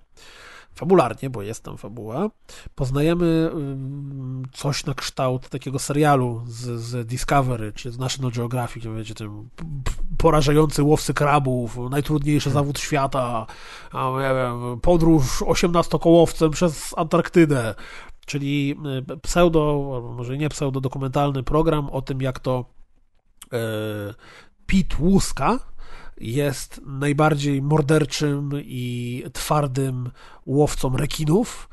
No i właśnie w intrze, tutorialu i zarazem wprowadzeniu do gry e, Pete łapie rekinicę, bo to jest pani rekin, rozpruwa jej brzuch i nagle z taką radością mówi Haha, ona bała małego, dwa, dwie pieczenie na jednym ogniu.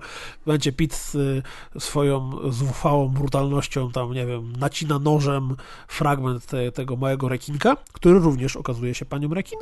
No ale mały rekinek jest obrotny, dziabie go w łapę, chyba odgryza mu w ogóle dłoń, czy, czy nawet więcej niż dłoń wyrywa się i wskakuje do wody i w tym momencie my przejmujemy kontrolę nad małym rekinkiem, który musi e, urosnąć na tyle, żeby mógł pomścić swoją matkę i zabić e, pana Piotrusia.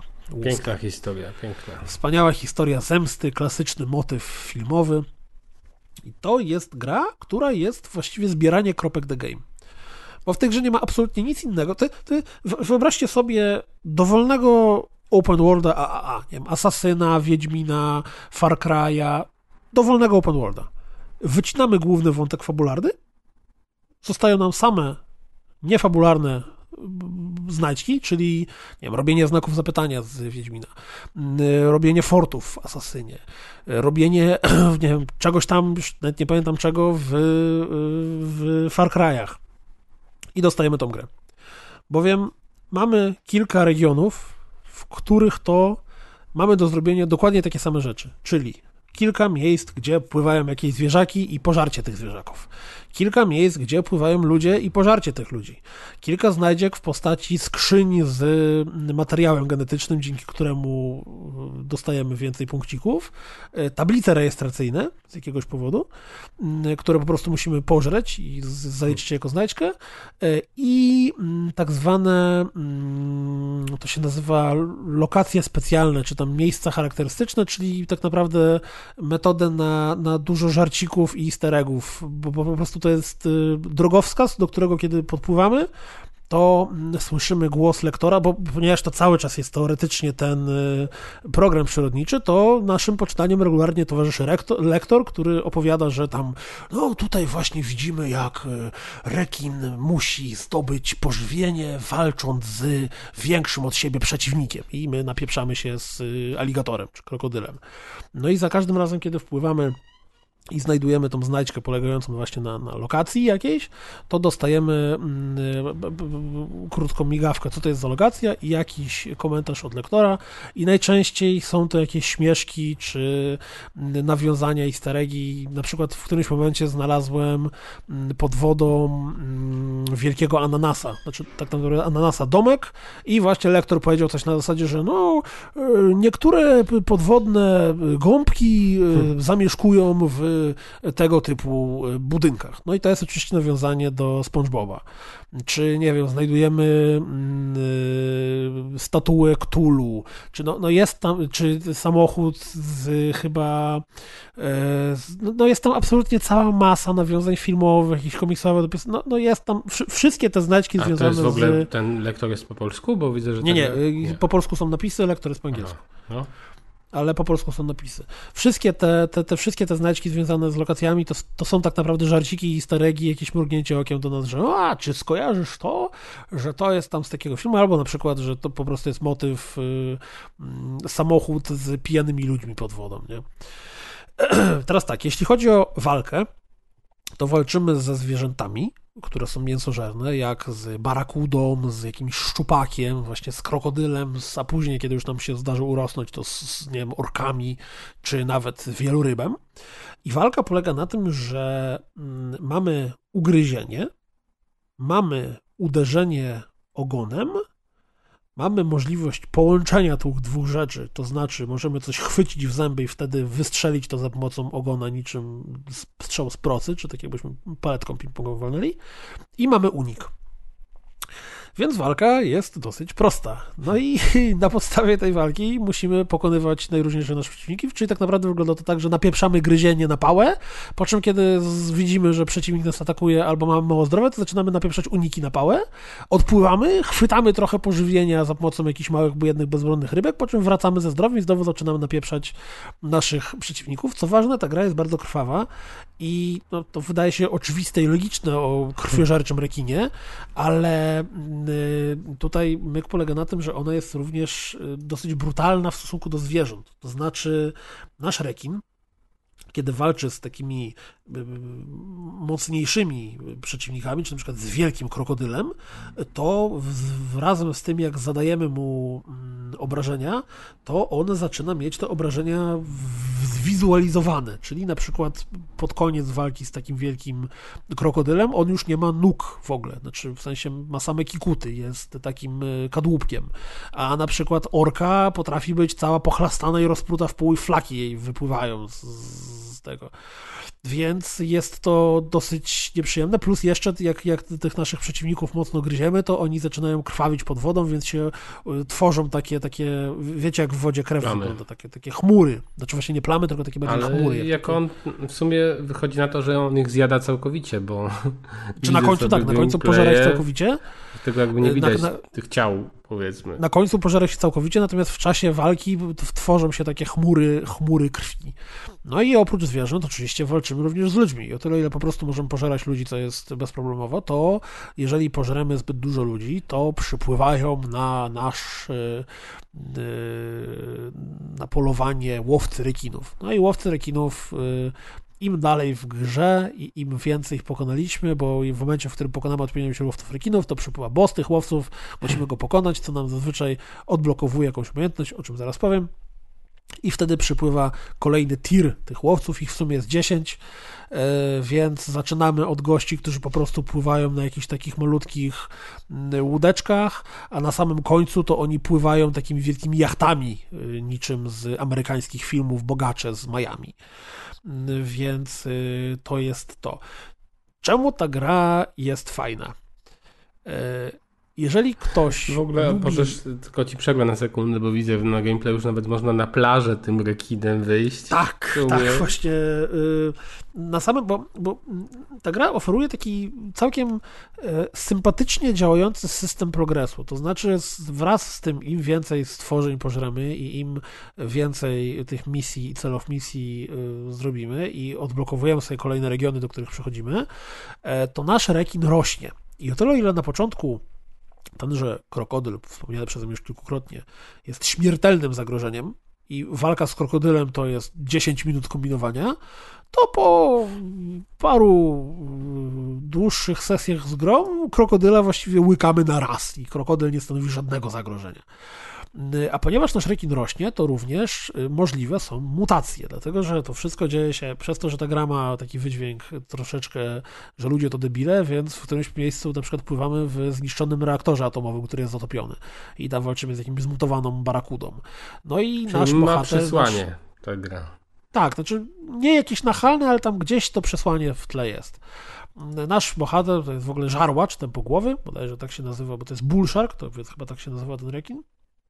E, kiedy rośnie, odblokowujemy również e, możliwości rozwoju i na przykład nasze zęby mogą zamienić się w takie e, wielkie kawałki kości.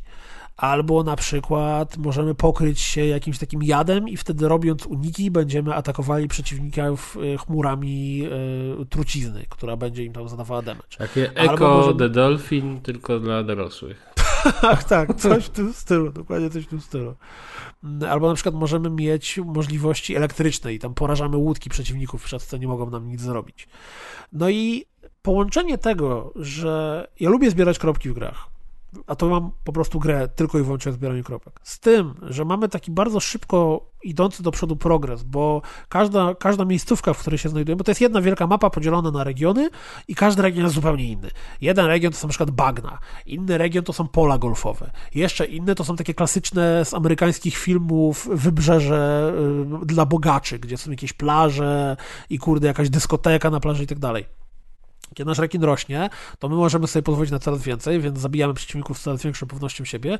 Plus również właśnie to, o czym Kas powiedział, skakanie po ziemi jest absolutnie przekomiczne, bo jak już sobie trochę, y, trochę urośniemy i trochę nasze skille pójdą w górę, to my całkiem długo możemy wytrzymać na, tym, na tej przestrzeni i to, jak takie wielkie, bydlackie cielsko skacze po plaży i macha tym ogonem i jeszcze chwyta tych ludzi, wygląda to jest takie połączenie komizmu z, z jakimś horrorem, ale, ale no, myślę, że dla... zrozumiałem, czemu niektórzy lubią Sharknado, że po prostu te rekiny na lodzie wyglądają e, e, przekomicznie. No i tutaj też to mamy. Natomiast, żeby nie było takiej samej laurki, to ta gra technicznie ma sporo problemów. To znaczy, e... okej, okay. Ja w nią grałem przed premierą i na premierę ściągnął się patch premierowy, który z opisów, które otrzymałem, większość tych problemów niwelował, więc bardzo możliwe, że ich w ogóle już nie ma. Natomiast mi e, raz e, się zawiesiła gra. Co prawda, savey robione są bezproblemowo i, i właściwie kontynuowałem prawie że natychmiast z tego miejsca, gdzie byłem, no ale, ale w Xboxie mi się to wywaliło do, do menu. Mm, lekkie problemy są ze sterowaniem, to znaczy o tyle w wodzie w trakcie tej walki i tak dalej nie ma żadnego problemu, to Ponieważ jeden z rodzajów znajdziek to są tablice rejestracyjne, które najczęściej są gdzieś w powietrzu, nie wiem, wisi nad y, jakąś antresolą albo nad jakimś takim chodniczkiem, to my musimy nabrać prędkości, wybić się z wody na odpowiednią wysokość i jeszcze hapnąć tą tablicę. No to w momencie, w którym lokowanie się na tej tablicy nie działa i musimy robić to po 3, czy 4, czy 5 razy, a, a czasami bardziej walczymy z kamerą niż ze sterowaniem tego rekina, no to to jest trochę irytujące. Ale nie zmienia to faktu, że w to się bardzo przyjemnie gra i zauważyłem wysyp ludzi, którzy robili w tej grze calaka, bo nie jest on jakoś szczególnie trudny. Cała, cała zabawa starczy na jakieś a, znaczy nie na jakieś, dokładnie miałem na, po napisach końcowych, dowiedziałem się, że grałem w to 10,5 godziny. Mm, e, ja nie zrobiłem calaka, zabrakło mi, mi kilku znajdziek. Myślę, że żeby zrobić calaka to jest jakieś 12-13 godzin i to jest na tyle długo żebyś yy, poczuł, że pograłeś w tą grę, a na tyle krótko, że jeszcze się tam nie znudzisz. Że, że, że gdyby to było na przykład 20 godzin tej samej powtarzalnej zabawy, to myślę, że już po jakichś 15-16 godzinach zaczynam mówić, ja pierdolę, już dobra, mam dosyć, nie chcę mi się robić znowu tego samego. A tutaj przez to, że szybko hop hop, twój rekin rośnie, jak twój rekin rośnie, to do, do, dostaje nowe możliwości, jak y, dostaje nowe możliwości, to trafia też do nowej, nowej, nowej scenerii, a ponieważ jest nowa sceneria, to jesteś ciekawy, co tu będzie się działo, a jak jest, jesteś ciekawy, co się będzie działo, to przy okazji zrobisz sobie lepszy poziom łowców rekinów na ciebie polujących, plus no za każdym razem jak przeskakujemy do kolejnej scenerii, to dostajemy krótką opowiastkę z przygód tego właśnie Pita Łuski. Tam w ogóle, to jest w ogóle dla mnie coś dziwnego, bo sama w sobie gra nie traktuje się w ogóle poważnie. To, to jest gra o rekinie ludojadzie, który, znaczy nie tylko ludojadzie, rekinie wszystko jadzie, który po prostu zabija Porusza się jak stworzy. torpeda w ogóle. Tak, porusza się w wodzie jak torpeda, skacze po lądzie jak, jak jakiś kurde pasikonik, czy pasikonik, nie wiem, czy pasikonik, no, jak, jak coś skaczącego po lądzie skacze, jak pchła, e, jest, jest wielkim bydlackim cielskiem, wszystko pożera i tak dalej. A ta historia tego, tego łowcy rekinów głównego złego naszego jest taka trochę smutna i dramatyczna. I jak w drugiej połowie gry dostawałem scenki z Newsuzana, to byłem trochę zdziwiony, że, że ten wątek idzie w zupełnie inną stronę i zupełnie bym się tego po tej grze nie spodziewał, ale może to nawet jest ciekawsze tym aspekcie, że, że taka śmieszna gra o, o, o mordowaniu stworzeń rekinem dostarcza jakichś takich atrakcji tego typu hmm. dziwne. Ostatnie jeszcze co chciałem powiedzieć to to, że gra wizualnie jest dosyć nierówna, bo niektóre miejscówki pod wodą są prześliczne, jak mamy jakieś nie wiem, rafy kolorowe, tu światełko prześwituje przez, y, przez powierzchnię wody y, i jest super fajnie, a z drugiej strony na przykład modele ludzi to są właściwie nie wiem, z 3 czy 4 modele na krzyż i ci wszyscy ludzie, których pożeramy na setki wyglądają dokładnie tak samo. Czy macie jakieś pytania? Ja już ja... słyszałem o tej grze raz, oglądałem streama od Pawła, jak streamował i ja jestem pełny tej gry i wiem, że nie jest dla mnie. Niestety. Ja chętnie bym pograł, ale w ogóle ile ona kosztuje na premierze? E, to nie jest full price, e, około 150 zł. Aha, no to poczekam, aż zejdzie do tych 50. Znaczy powiem Ci, że to gdyby ta gra była, była w pełnej cenie, to ja bym nie był taki pozytywnie do niej nastawiony, bo, bo ona wydaje mi się, że ta y, półka cenowa, w której ona wskoczyła na premierę, jest absolutnie idealną. Y, ta gra dokładnie wie, czym jest. I ona w żaden sposób nie, nie udaje, że jest coś więcej, nie udaje, że wie, że. że, że znaczy ona w ogóle mi, przy, mi przypomina trochę arcade'y, e, takie czasy arcade'ów z jednej mhm. strony, a z drugiej strony nie wiem dlaczego, ale cały czas mam takie skojarzenie z Dead Island i kompletnie nie kolorystyka wiem, jest. Kolorystyka, kolorystyka czy krew. poruszanie się tych post... Nie wiem, no jakoś tak wydaje... Nie, nie, wiem skąd w ogóle to skojarzenie, ale jest. Y, no nie, chętnie bym to zagrał, na pewno.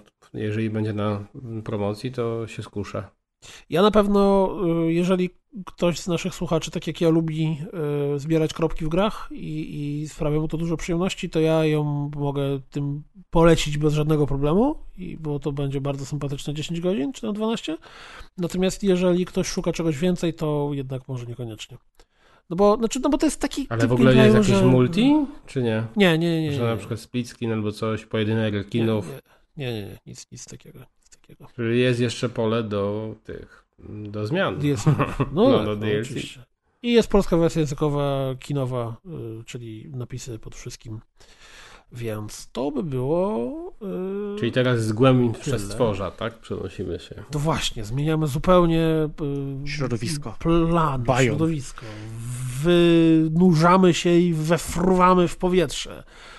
Bowiem zasiadłeś za starami samolotu. Kazie.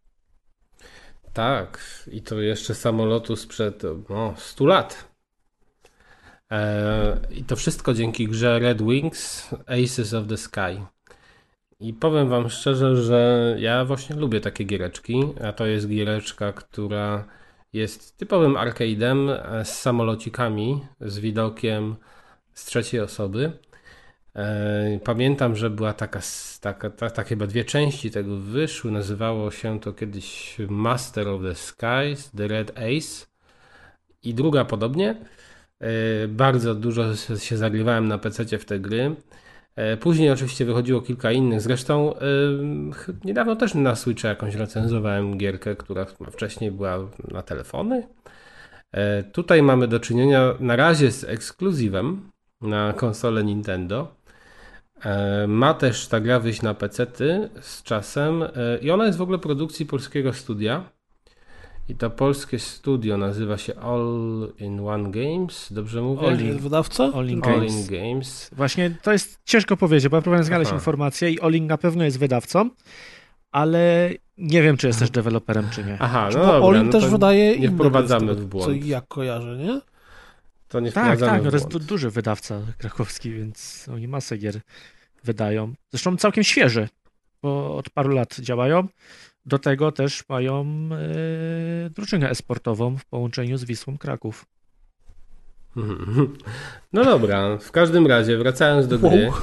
już y, pomijając kwestię, kto ją stworzył, to y, to jest giereczka, która jest y, bardzo y, fajna, jeżeli chodzi o sterowanie tym samolocikiem. Ono, ono jest właśnie typowo arcade'owe. Y, w zasadzie możemy strzelać, to, jest, to są samoloty z I wojny światowej, więc y, mamy tutaj y, Red Barona, na którego możemy urządzić polowanie. Całość jest podzielona na dwie e, historie. Jedna to jest historia Ententy, druga e, to jest e, historia Trójprzymierza.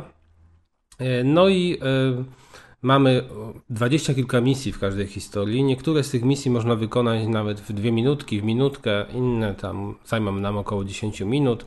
Średnio pewnie tak z 5-8 minut. Mm, Strzelamy do wrogów. Mamy też takie specjalne, specjalne umiejętności, e, może niezbyt historyczne, ale fajnie wyglądają w arcade'zie.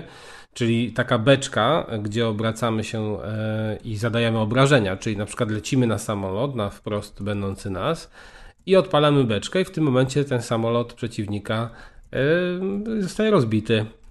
E, A my nie tracimy energii, bo to jest taka fajna umiejętność, ale z kolei przeciwnicy niektórzy też mają tę umiejętność, mogą w nas wlecieć i też zastosować taką beczkę, co mi akurat często e, komplikowało życie w tej grze, bo na przykład z, załatwiłem 27, 27 przeciwników, czekał na mnie ostatni i akurat odpalił mi beczkę w tym momencie, kiedy się do niego zbliżałem i było po mnie. Kolejną umiejętnością jest wezwanie eskadry, czyli naciskamy odpowiedni przycisk, zaznaczamy wroga i eskadra innych samolotów leci nam na pomoc. Kolejną rzeczą jest jakby taka eliminacja, kiedy wróg jest osłabiony, ma niski pasek e, życia, możemy odpalić za pomocą przycisku eliminację. Wtedy jest taki fajny najazd kamery, jest to wszystko skryptowane i nasza postać wyciąga pistolet i strzela prosto w głowę tego przeciwnika. E, No i jeszcze mamy jakby zawrót w tej grze. E, Niestety, akurat nie wiem dlaczego, ale e, nie można się rozbić. Jak lecimy w dół, to wtedy zaraz jest informacja o, podniesieniu, o konieczności podniesienia samolotu i y, to następuje nawet z automatu, jeżeli jeszcze dalej y, będziemy lecieć w stronę Ziemi. Mm, Nie można też wykonać obrotu y, dookoła, co też no, poza tym taką, taką opcją mm, zawrót, to my nie jesteśmy tego w stanie zrobić, co wygląda trochę komicznie, bo na przykład nasz samolot leci prosto w górę, ale już, do, już nie może się obrócić. I musimy, na przykład, jeżeli przeciwnik jest nad nami, w niego celujemy, on odleci kawałek od nas, to musimy zejść do normalnego pułapu i e, jakby zwrócić samolot w jego stronę. Em, Co troszeczkę mi akurat e, psuło szyki i chciałbym, żeby takie elementy właśnie jak rozbijanie się czy obroty były też w tej grze. E, No i e, jak tu wyglądają misje? Misje są podzielone na misje pokroju zabij wszystkich wrogów. W ogóle naliczaj, y, są też naliczane punkty, na przykład za szybkie ukończenie misji czy za kombosy. Czyli jeżeli na przykład zestrzelimy samolot, to jest pokazane combo, taki licznik combo 1 i zaczyna spadać e, linia w tym combo 1. Jeżeli em, w ciągu paru sekund trafimy na kolejnego wroga, zaczniemy do niego strzelać, to to combo będzie kontynuowane. I początkowo ja tutorial nie wytłumaczył dokładnie o co chodzi z tymi kombosami i w sumie musiałem rozkminić, że rzeczywiście tam jest określony czas na kontynuowanie combo, co jest e, w sumie fajne, bo, bo wiecie, musisz się skupiać na tym, żeby jak najszybciej dopaść e, kilku wrogów.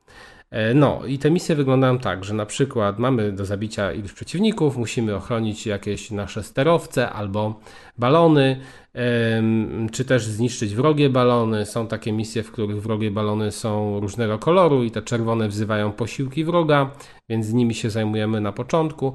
Później właśnie mamy taką wal takie walki z olbrzymimi sterowcami. E, wydawałoby się, że jest co robić. Niestety obie kampanie są bardzo powtarzalne pod tym względem i z czasem to nuży cała, cały gameplay. No niestety jest tutaj, nie wiem, cztery kategorie misji.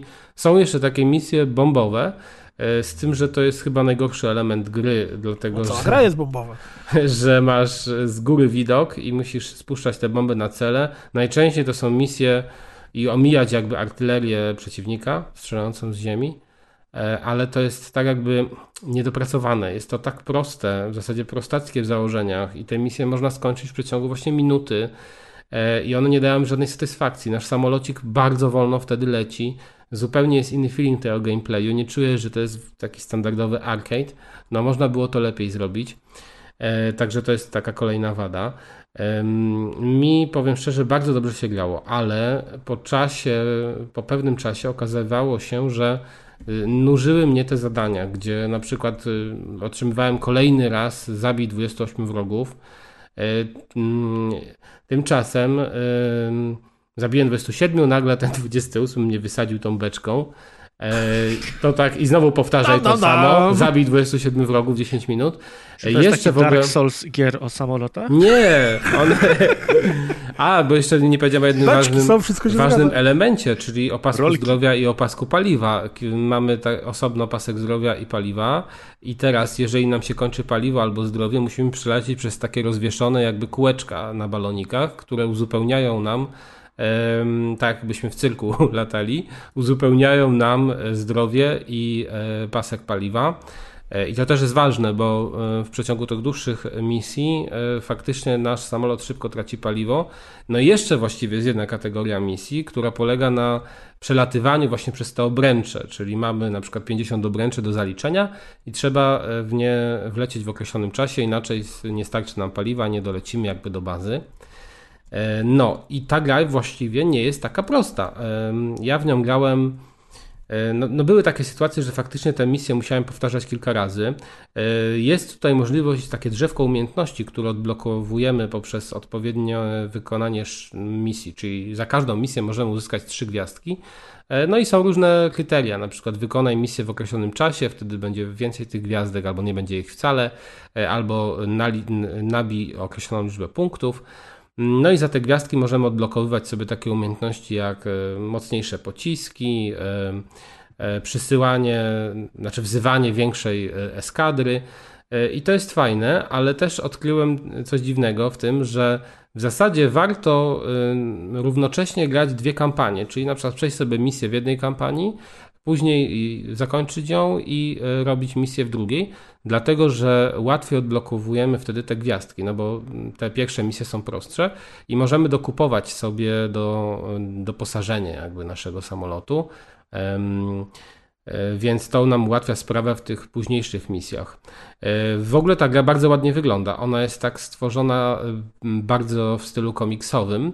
E, fajnie wyglądają e, też e, same misje, jeżeli chodzi o różnorodność lokacji, bo mamy mm, takie standardowe słoneczne dni z polami na dole, mamy miasta, mamy nawet trąbę powietrzną w pewnym momencie, mamy jakieś arktyczne rejony z zorzą więc na niebie, więc wygląda to bardzo, bardzo fajnie. To jest duży plus. No niestety w obu tych kampaniach powtarzają się te lokacje, czyli my w zasadzie w żadnej nie dosta w każdej z nich lecimy w, w tych sam, na tych samych mapkach, nie ma żadnych unikatów, o ile się teraz nie mylę, e, wydaje mi się, że nie. Mimo wszystko to jest dobry tytuł.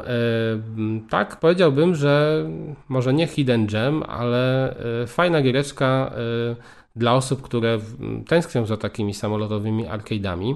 Poza... Mało tego jest, nie? Wydawało mi się, że dla, dla indyczków to taki absolutnie super prosty strzał, latasz samolocikiem, strzelasz się, a ja No. kojarzę tam Luft, Luftrausers było, tylko to było w ogóle graficznie zupełnie inna...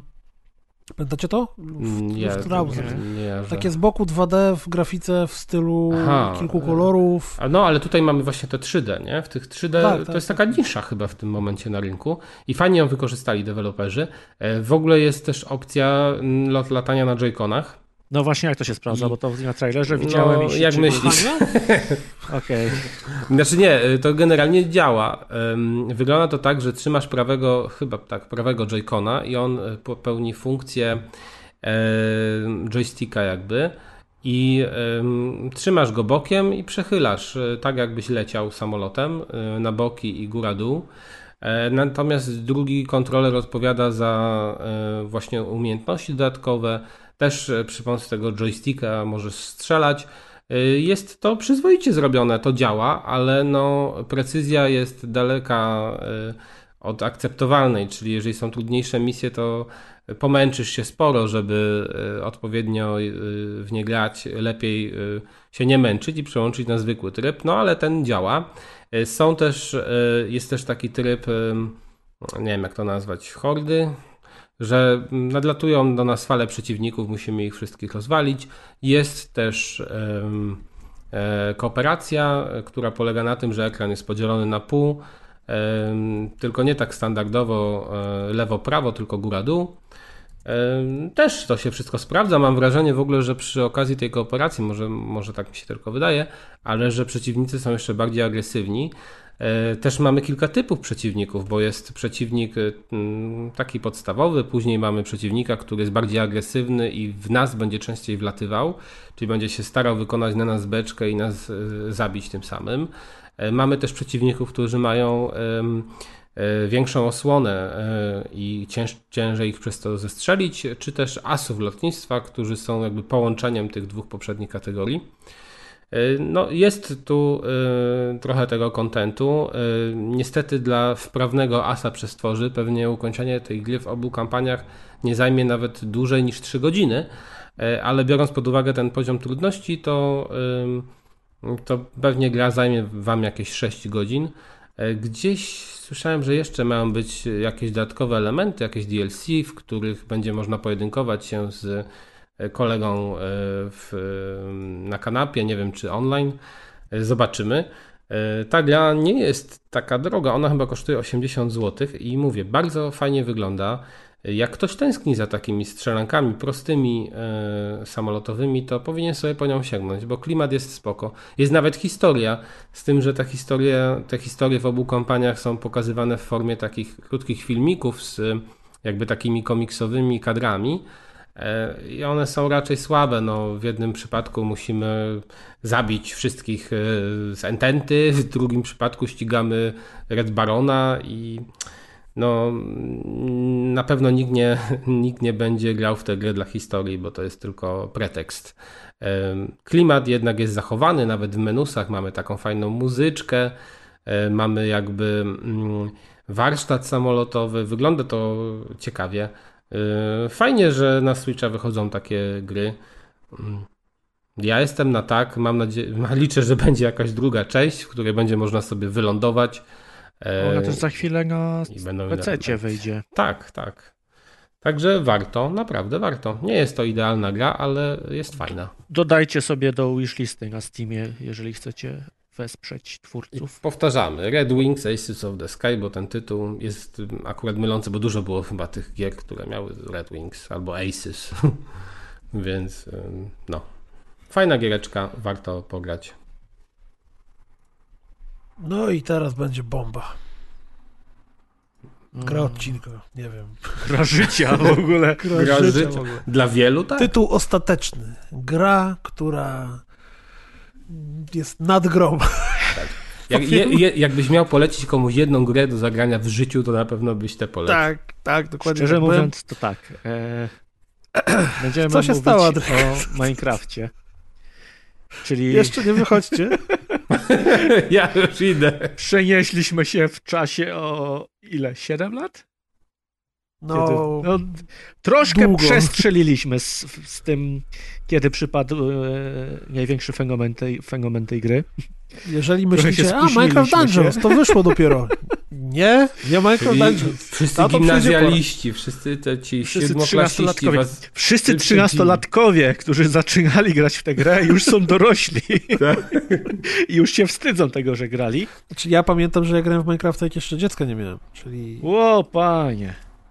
Widzicie, do czego Minecraft prowadzi? Bo, no, to jest straszne. Powrót do klasyka po siedmiu latach czy ośmiu. E, Masakra. Eee, tak, no to tytułem wstępu od zawsze się śmiałem z Minecrafta. No, uważałem, że to jest gra dla trzynastolatków i że nie, nie rozumiem fenomenu i o co z tym wszystkim chodzi. Przecież jest, jest brzydka i nic w niej nie ma takiego mm, gameplayowego, fabularnego, że jest po prostu wydmuszką, która z jakiegoś powodu jest bardzo sławna.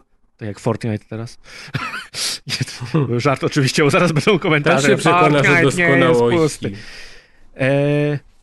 Ja gram regularnie w Fortnite. Tak, no. Ojej, kurde, nie, no po prostu cofnąłeś się już, wiesz.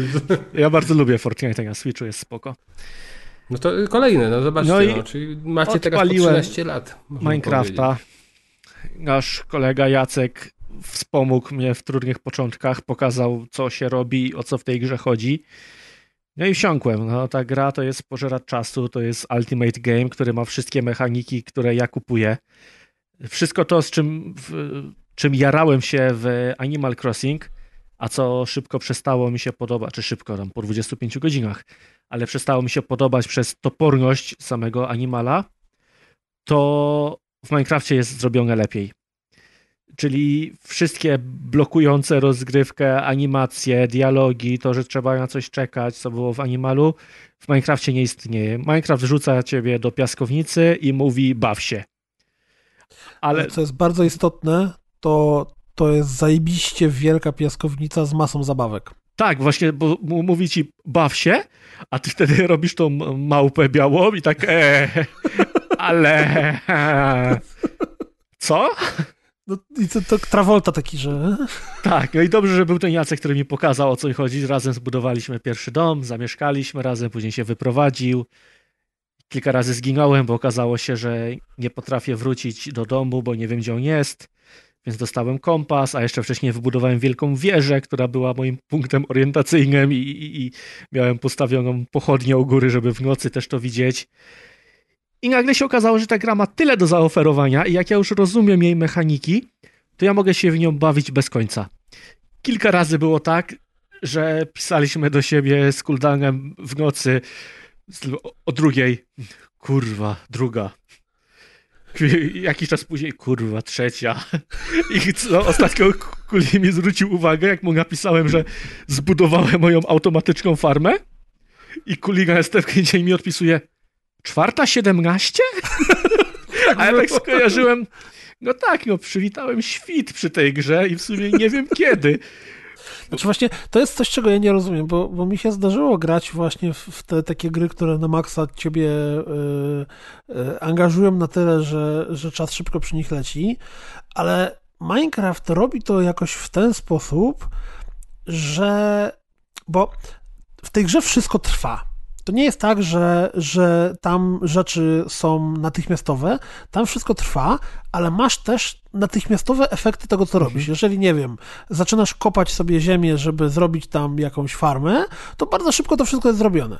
I wtedy od razu robisz inną rzecz, jeszcze kolejną. I to, dobra, to jeszcze teraz tu zrobię sobie kopalnię, a teraz, a, o dobra, no to teraz zasieję to i tak a, cały a czas się coś robisz. wypalił, a tutaj kamienie tak, się oszlifowały. Tak. Cały czas jest coś, co robisz, non-stop jest coś, co robisz i nagle się okazuje, że minęła godzina, dwie, trzy, cztery, pięć, a ty, a ty właściwie... Siedem. I, dokładnie. I, I nagle orientujesz się, że kurde, ale w sumie to ja przez te 7 godzin jakoś nie zrobiłem bardzo dużo. Jest dużo więcej rzeczy, które chcę zrobić w swoim domu, które chcę, mm, chcę, chcę wybudować. Oczywiście to wszystko polega na e, posiadaniu jakiegoś pomysłu na to, bo, bo ponieważ tak. ta gra w żaden sposób absolutnie nijak nie popycha gracza w żadną stronę, no to ktoś może odpalić Minecrafta, pobić drzewo, znaleźć drewno i tak, no i co, i to tyle? Bez sensu. Natomiast jeżeli e, znajdziecie w sobie chęć na przykład wbudowania czegoś, to właśnie Adek od ostatnich 20 godzin. Bo to jest ważne, bo my gramy wszyscy razem na jednym serwerze prywatnym i budujemy sobie, powiedzmy, że naszą małą wioskę. No i ciekawe jest to, że każdy z nas poszedł w zupełnie inną stronę z tym, co robi. To tak kompletnie widać. Jaca ma jakąś olbrzymią górę ze swoim mieszkaniem, z którym, zresztą on najwięcej z nas wie o tej grze, więc mu jest najłatwiej, ale on tam ma jakieś dziwne rzeczy i to on jest prekursorem w naszym świecie. Pewnego dnia się loguje, a Kuli mówi, że wybudował dróżkę pomiędzy naszymi domami i faktycznie przez całą mapę jest wielka droga kamienna. Innym razem Kuli mówi, że wybudował nam kolejkę między naszymi domami. Ja patrzę, faktycznie jest kolejka. Ja sobie uznałem, że wybuduję spory dom, który jest w trakcie budowy. Tak, spędziłem ostatnie 20 godzin na kopaniu ziemi, tylko po to, żeby usypać równy teren, żeby zacząć budowę mojego domu. Mam obecnie wybudowane mury, część farmy i, i jest fundamenty domu, więc jeszcze trochę mi to zajmie. Paweł gdzieś tam na boku sobie domek na drzewie zaczął budować. Ja w trakcie budowy mojego molocha no wiadomo, potrzebowałem, potrzebowałem masę materiałów. Więc cały czas miałem tak w głowie, że Paweł jest takim elfem, który żyje w lesie, a ja teraz jako człowiek nowoczesny niszczę całą okolicę, przekopuję, niszczę drzewa po to, żeby wybudować coś dla swojej radości. I potem Paweł wróci do swojego domku na drzewie i przeżyje w zawał. Tak, tak, że on wybudował dom w lesie, a teraz jest jedno drzewo, na którym jest jego dom i nic więcej. Z innych y, fajnych rzeczy jeszcze jest to, że e, gramy nieregularnie i oprócz aktywności, które robimy razem, o których za chwilę, to mamy randomowe spotkania wewnątrz świata, że ja sobie gram, coś buduję, nie zauważyłem w ogóle, że Kuli wszedł na serwer i nagle on podchodzi i rzuca mi jakieś rzeczy. To jest pierwsza w nocy oczywiście, no bo o innych porach się nie spotykamy ale sprawia to takie wrażenie, że ten świat cały czas żyje, że mhm. gramy razem, ale jednak możemy działać osobno i to też sprawia frajdę.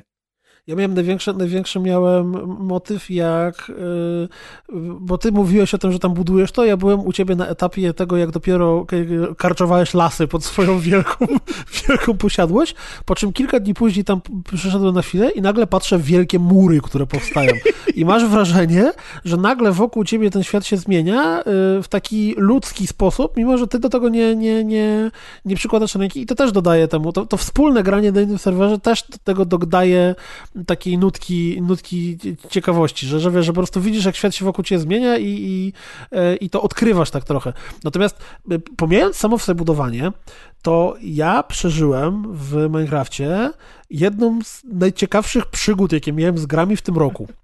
Bo wyglądało to w ten sposób, że yy, bo w ogóle, jeżeli ktoś nie wie, gdzie mechaniki Minecrafta, to to wygląda w ten sposób, że są najróżniejsze surowce, które w różny sposób trzeba pozyskać. Czyli na przykład, jeżeli chcemy mieć szkło, to musimy wykopać piasek i potem ten piasek w piecu wypalić. Ale żeby wypalić, szkło. musisz mieć jeszcze węgiel, który musisz wykopać w kopalni.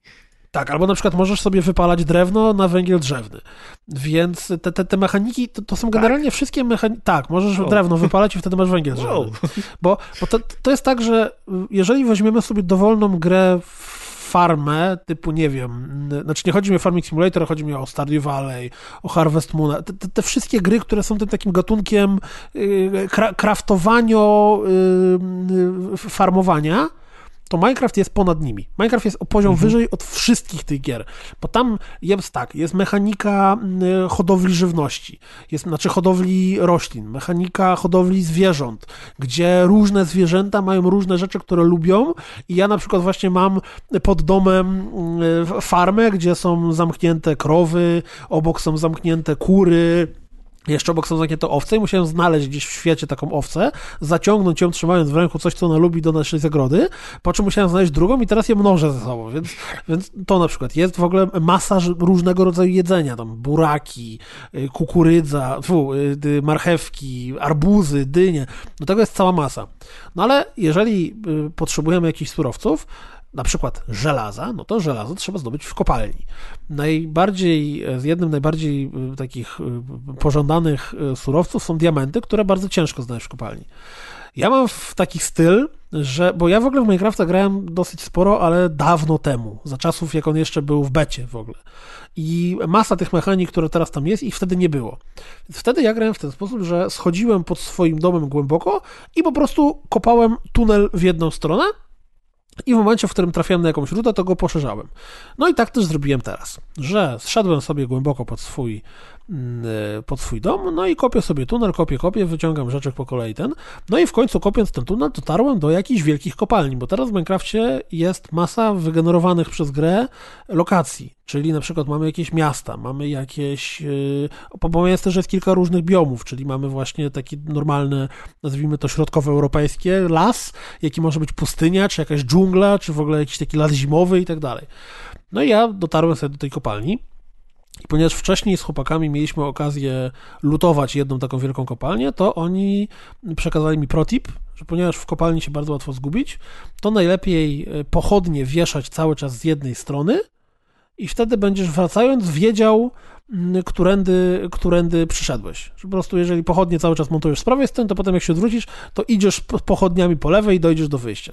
No i ja sobie lutuję tą kopalnię, lutuję, lutuję, po czym nagle kopiąc właśnie jakąś rudę, przekopałem się przez podłogę i spadłem do innych, bardzo oświetlonych pomieszczeń. I niestety była to inna część kopalni, jakiejś innej, do której już wcześniej, nie wiem czy Jacek czy Adrian dotarli, już ją zlutowali, wszystko oświetlając jeszcze bez metody prawej ręki, więc ja zacząłem, nie, nie, pomyślałem o tym, żeby natychmiast od razu wrócić tą dziurą, przez którą wpadłem, tylko zacząłem tam szukać i patrzeć. No i tam łaziłem z jakieś 10-15 minut. W końcu znałem, że no dobra, no to tu jednak nic nie ma, plus ta kopalnia już jest zabudowana, więc to chyba Jaca to wszystko wyczyścił i e, to zabudował, więc ja tu nie mam czego szukać. Więc zacząłem szukać dziury, przez którą wpadłem. Absolutnie nie udało mi się tego zrobić. Więc zacząłem błądzić po tych kopalniach, w których teraz byłem i w końcu doszedłem do że dobra, nie ma mowy, nie mam szans wyjść stąd, będę musiał się po prostu wykopać na powierzchnię. Więc wykopałem się na powierzchnię i wylądowałem w absolutnie zupełnie innym, nieznajomym mi w żaden sposób miejscu, gdzie były masa, w ogóle było całe stado koni, drzewa wyglądały inaczej, kolor ziemi był inny, więc uznałem, że fuck, nie mam przy sobie kompasu, nie mam przy sobie mapy, generalnie nie mam pojęcia, jak wrócić do domu. Uznałem, że no dobra, jak, jak któryś z chłopaków się zaloguje na serwer, to weźmie mapę, spojrzy na mapę, powie mi, gdzie ja jestem na tej mapie i po prostu będę szedł w tym kierunku. No ale przecież ten świat nie może być taki duży, więc po prostu będę szedł cały czas w kierunku zachodnim, więc zobaczyłem, w które miejsce zachodzi słońce i po prostu szedłem przed siebie na zachód. No i idąc przed siebie na zachód, napotkałem jakąś wioskę, gdzie mieszkali ludzie, mieli jakieś takie domki i e, tam... E, aha, właśnie, poszedłem na zachód, no i tak idę, idę, idę i w Minecrafcie w momencie, w którym dochodzi nad, nadchodzi noc, przychodzi zmierzch, to wtedy wyłażą potwory. No i o tyle, ile na początku z tymi potworami nie ma żadnych problemów, to im dłużej istnieje świat, tym tych potworów jest więcej i pojawiają się również takie latające upiory, które są dosyć trudne do zabicia, a one mogą dosyć to łatwo nas zabić. A ponieważ ja przy sobie miałem od groma rzeczy, które wykopałem wcześniej, łażąc po tej kopalni, no to nie chciałem zginąć i obudzić się u siebie w domu, tylko chciałem przeżyć. No i tutaj nastąpił pierwszy błąd, bo nie wiedziałem, że kompas nie pokazuje kierunków geograficznych, tylko pokazuje drogę do naszego domu, to znaczy do naszego łóżka, w którym się respawnujemy po śmierci. Tego nie wiedziałem, więc nie wpadłem na to, żeby po prostu zrobić sobie kompas i iść w kierunku domu. Nie, wpadłem na to, że skoro jestem w wiosce i akurat jest noc i atakujemy jakieś stwory, to prześpię się w tej wiosce na tym łóżku, dzięki czemu będzie dzień i będę mógł dalej iść w kierunku zachodzącego słońca, cały czas na zachód, w końcu dojdę. Więc w ogóle zabrałem to łóżko za sobą, no i e, przemierzałem... Okradłeś tych ludzi z łóżka? tak, okradłem tych ludzi z łóżka. Tam w ogóle poznajdowałem w skrzyni jeszcze jakieś rzeczy. No i idę dalej. Później dotarłem do jakiejś opuszczonej wioski, kompletnie w ogóle w środku lasu, gdzie było pełno pajęczyn, nie było żadnych ludzi. W skrzyniach były jakieś dziwne rzeczy. Znalazłem tam w ogóle stolik alchemiczny, który uznałem, że wygląda skomplikowanie, tego zabiorę ze sobą, może się przyda kiedy indziej. E, no i przemierzałem krainy cały czas idąc na zachód, bo doszedłem do że prędzej czy później dojdę do domu. Trwało to dosłownie kilka dni w grze. W końcu dotarłem w ogóle też do jakiejś takiej tajemniczej, pustynnej wioski, gdzie były wielkie lochy, taka wieża maga, obok tego była siedziba bandytów, którzy czasem ich atakowali. Cały czas udało mi się nie zginąć, cały czas udało mi się omijać noc i, i iść cały czas na zachód. W końcu znałem, że no dobra, chłopacy jakoś aktualnie teraz się w ogóle nie logują do gry, więc ja sam muszę znaleźć sobie drogę do domu. No to co zrobię? Zrobię mapę. No oczywiście tam pomijając to, jak to się robi, zdobywanie surowców, szukanie trzciny cukrowej, z której mogę zrobić papier, w końcu udało mi się zrobić największą mapę. No i wtedy Adek zalogował się do gry. I patrzę, że Adek jest na brzegu mojej mapy. Bo mapa w Minecrafcie działa w ten sposób, że cały świat jest podzielony na sektory yy, i nawet na największym oddaleniu, jaki jest, i dalej i tak mamy tylko jeden, jeden sektor widoczny. Więc uznałem, no dobra, skoro Adek jest tam, no to długa, idę w tamtą stronę. I yy, już z mapą, którą potem jeszcze robiłem drugą, żeby zobaczyć kolejny sektor i kolejny sektor, dotarcie do miejsca, gdzie są nasze domy i tak dalej, zajęło mi jakieś 20 minut, jakąś godzinę non-stop gry. Natomiast samo to uczucie, jak ja się nagle wykopałem totalnie na pustkowiu, którego w żaden sposób nie poznaję, nie mam szans wrócić do domu, bo nie mam przy sobie ani kompasu, ani mapy, nic mnie na nie kieruje, nikt mi nic nie powie, więc idę przed siebie na zachód i mam przygody, walczę z jakimiś potworami, spotykam tu jakąś wioskę, tu siedzimy bandytów, którzy mają złapanego golema w klatce, w ogóle totalny absurd, którego nigdy bym się nie spodziewał po Minecrafcie. I że to właśnie Minecraft dostarczy mi takich wrażeń. Nie? I Kuli wrócił do mnie i przyniósł prezenty. Rzucił jakieś nasionka różne, których nie miałem. A co jest też o tyle ciekawe, bo ja, jak mówiłem, bardzo łatwo się gubię w tej grze. Więc moje początki były takie, że tam trzy albo cztery razy się zgubiłem na drodze od, między moim a Jacka domem. I, I ginąłem oczywiście. Więc teraz mam takie podejście do podróżowania, że trochę się boję Dlatego ja, mimo że graliśmy pewnie już 30 godzin albo i więcej, bo ciężko to ocenić, to ja chodziłem tylko między moim domem, Kuldana i Jacka. No i to, co wyruszyliśmy do kopalni. Nic więcej nie zwiedzałem. Bo, bo to nie jest mój styl grania i to mnie aż tak nie jara. Ja wolę sobie tam budować i, i robić sobie swoje rzeczy. I to jest w tej grze najlepsze, że każdy znajdzie w niej coś dla siebie. Do tego e, ja bym chciał jeszcze wrócić do designu tej gry. Okej, okay, on wygląda okropnie, ale ja jestem teraz w pełni świadomy, znaczy w pełni rozumiem, dlaczego ta gra wygląda jak wygląda. Wszystko, co jest w tej grze, ze sobą działa. Te mechaniki są tak pomyślane, że jedna z drugą w jakiś sposób się łączy i tworzą coś nowego. Na przykład w grze jest cała mechanika prądu, z którego to można zrobić e, bramki logiczne, znaczy oczywiście z, z komponentów różnych. A jeżeli mamy bramki logiczne, jak ktoś jest zaznajomiony z elektroniką, to wie, że może zbudować na tej podstawie całą masę rzeczy.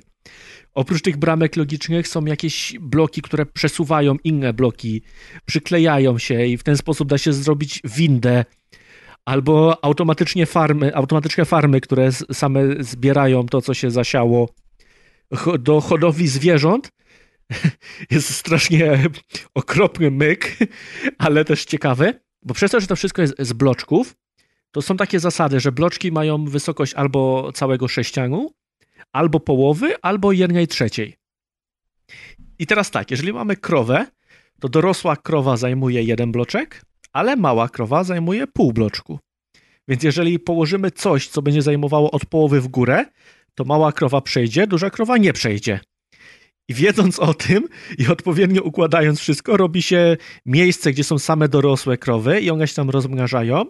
Wtedy stamtąd małe krowy uciekają w miejscu, gdzie tylko one mogą przejść i tam, gdzie one dochodzą, tam się je zabija na mięso, na skóry. I ta gra ma całą masę takich myków. No, ja już zupełnie rozumiem, dlaczego powstawały te magazyny o, o, o tej grze i jest tyle kanałów, bo ta gra ma tyle mechanik, że jest tyle kontentu, żeby to uzupełnić. Zresztą sam teraz powiedziałeś o, o tym e, węglu, co ja nie miałem pojęcia, że takie coś jest. A później przychodzi Jaca i nam mówi, że jeszcze coś inaczej działa i możemy no sobie... w ogóle nie mówimy o Nederze, który jest oddzielnym światem. Jezus, to tam jeszcze nie, nie byłem. To... tak, tak, dokładnie tak.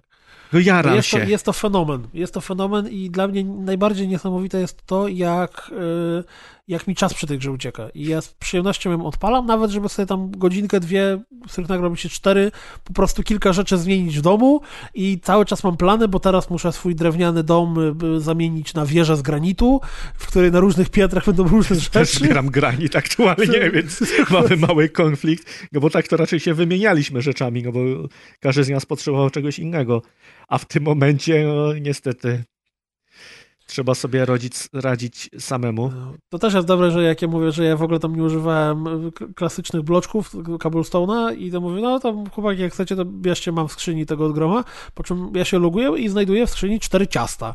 Tak. Nie, bo Adek przyszedł wziął Faktycznie, zapomniałem o tym.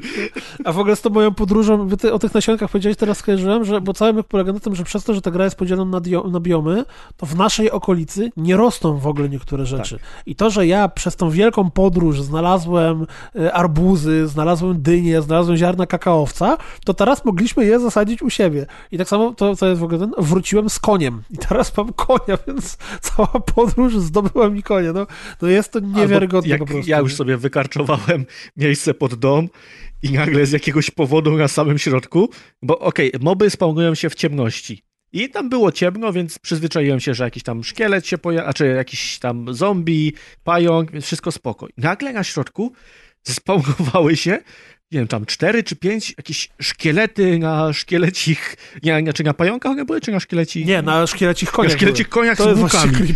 Ja sam myślę, Jezus, dziki goń przyszedł.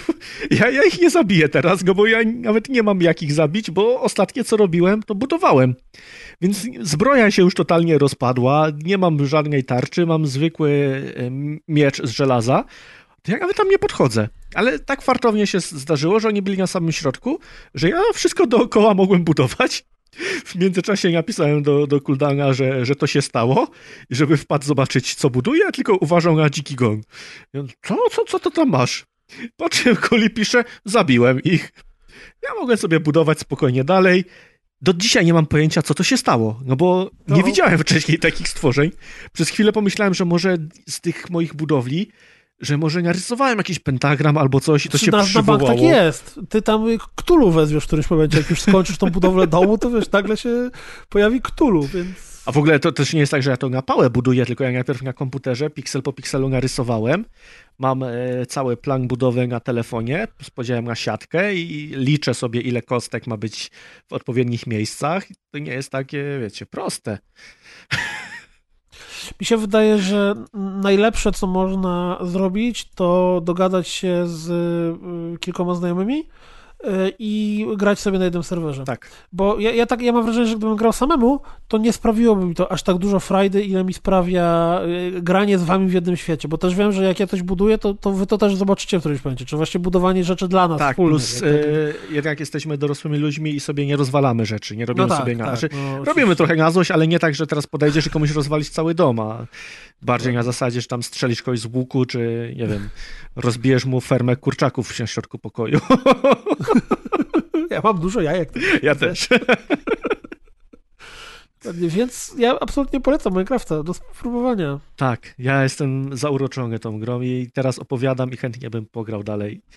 Ale gram w ten sposób, że odpalam sobie podcast albo audiobooki, no i leci. No oczywiście, tak, jak najbardziej, z czymś w tle, no bo to, to, to i to jest idealne do tego tak. właśnie. Ja zresztą Manitera też tak grałem, tak by the way, że, że słuchałem y, audycji w tle. Tylko tutaj da się tak totalnie bezmyślnie grać, no bo jak ja kopałem ziemię, to ja po prostu biegałem w tej z powrotem i robiłem sobie 8 łopat i, i one wszystkie pękały w końcu.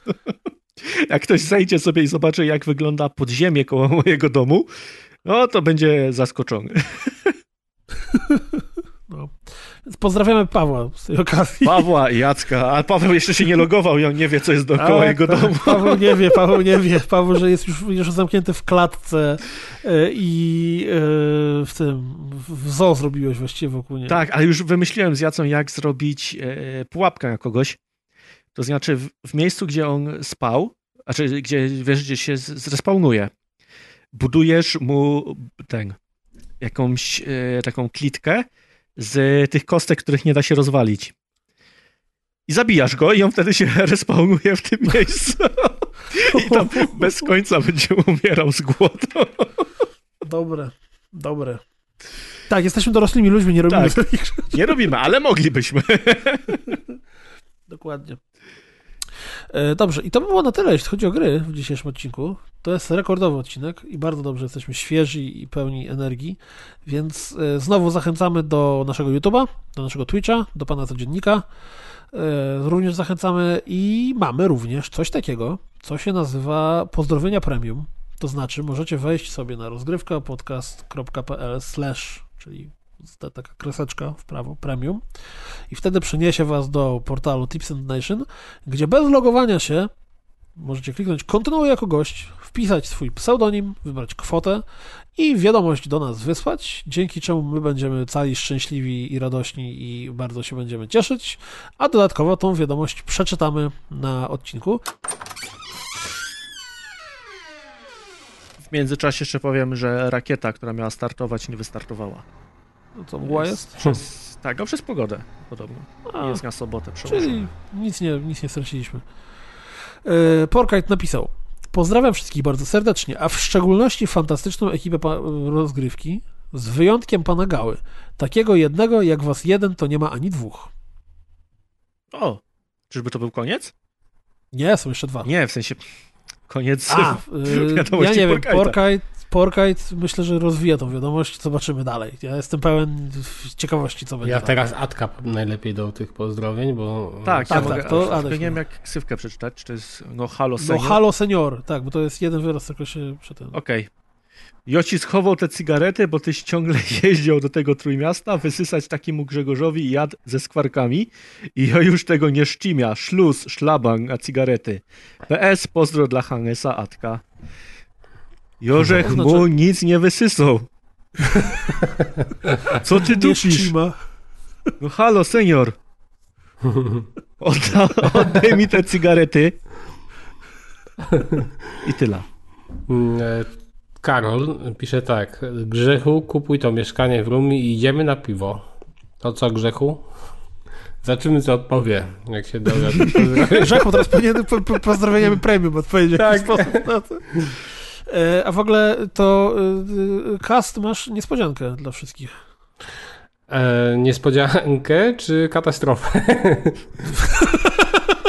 Dobra, no, no, to właśnie, właśnie, tak. To, to zależy jak na to spojrzeć. Mm, tak, no proponujemy wam konkurs, w którym będzie można wygrać najnowszą grę, bardzo udaną. Nazywa się Disaster Report 4. E, w wersji tak na PS4, o ile się nie Tak, mylę. znaczy, ty na Switchu opowiadałeś o niej chyba, a Tak. to jest wersja na PS4. Czyli ta, która działa przyzwoicie, bo ta na Switchu nie działa niestety. E, I teraz tak, no panowie, jak myślimy? Najciekawszy komentarz, który się pojawił? Tak, tak. Najciekawszy Pod komentarz pod tym odcinkiem. odcinkiem będzie gdzie? spremiowany przez nas pod odcinkiem po Ale- prostu. ale właśnie, na, no, na stronie. Na, Na stronie, stronie, tak. na stronie Na zostało. Tak, stronie. tak, na stronie, na stronie. Bowiem oprócz pozdrowień premium również wyciągamy z pododcinka komentarze, które nas zainteresują i tak na przykład Roger, nie wiem czy można napisać, znaczy przeczytać imię i nazwisko, więc ograniczę Pewien to tutaj Roger. wiesz, by to przeczytał jako rocker.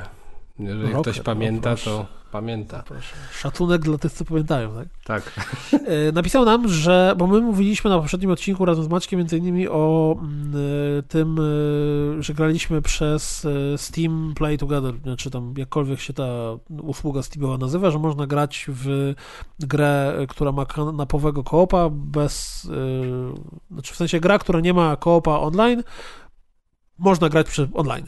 No i e, e, Roger napisał, czy też Roger napisał o aplikacji, która się nazywa Parsec i która e, działa mm, bardzo dobrze według niego. Jest 60 fps, niezależnie od platformy, można nawet w dialo grać, w emulatory. No i co jest najważniejsze dla poznaniaka, jest za free. Tak, to jest najważniejsze. Tak. Wszystko, co za No i właśnie inspirujemy Was do jakichś ciekawych komentarzy pod tym odcinkiem. Plus pamiętajcie, czy Team y, Kisiel, czy Team Hate Kisiel. Ja jeszcze mam prywatę, bo w tle na Discordzie działy się dziwne rzeczy w czasie nagrywania i padła taka prośba, żebym pozdrowił piątkowych.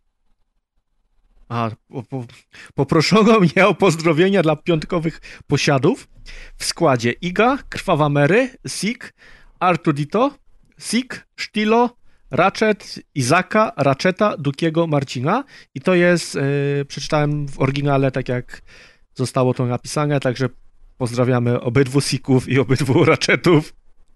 Czemu Sik jest dwa razy? Nie wiem, no to musisz zapytać. A, no bo o, to pozdrowienia są, są od Ratcheta, więc to warto zaznaczyć. Patrz, że jak to... masz Tupak, to to jest Tusik. Tu Sik i tu Ratchet. Tak. Wow, ja widzę, że na naszym Discordzie zajebiste rzeczy się dzieją. Są zdjęcia lam. Tak, e, powstał e, nowy kanał dzisiaj, wrzuciłem, potem nasze bestie, gdzie wrzucamy sobie foteczki naszych zwierzaków. Jeżeli ktokolwiek wrzuci tam penisa, to ma wypad od razu z Discorda i z grupy. I z grona znajomych jeszcze. I z grona- A jeżeli znajomych? będzie to I jeszcze zobaczymy się na męża, rozgrywka party. Kiedyś? to wtedy też cię znajdę. Po penisie cię poznam. Po penisie.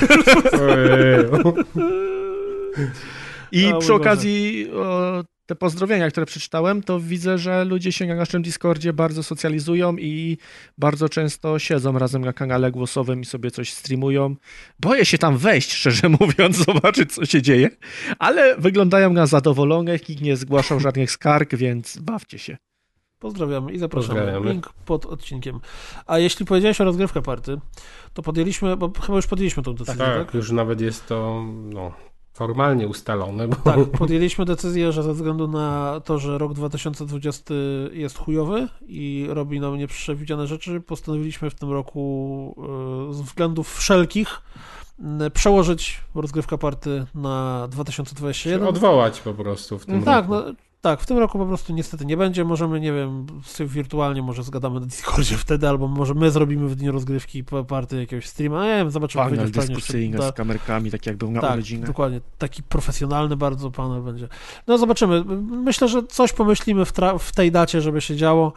Czy możemy właśnie jakieś tam y, pierdololo live z browarami w tle y, i może... No zobaczymy, nie ma co. W każdym razie możecie anulować, jeżeli macie jakieś wstępnie rezerwacje porobione na Poznań, to możecie anulować, możecie anulować bilety, bo y, na bank rozgrywka party w tym roku się nie odbędzie, ale mamy nadzieję, że w przyszłym roku już nie Zrobimy będzie... dwie edycje, bo odrobimy O! sobie tegorocznie. A to jest dobry pomysł w sumie. Piątek, sobota.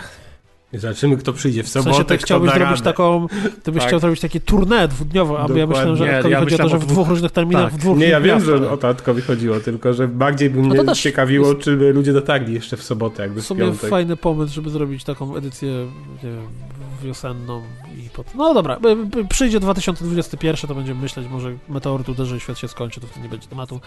Tak czy siak, niestety w tym roku rozgrywka party nie będzie.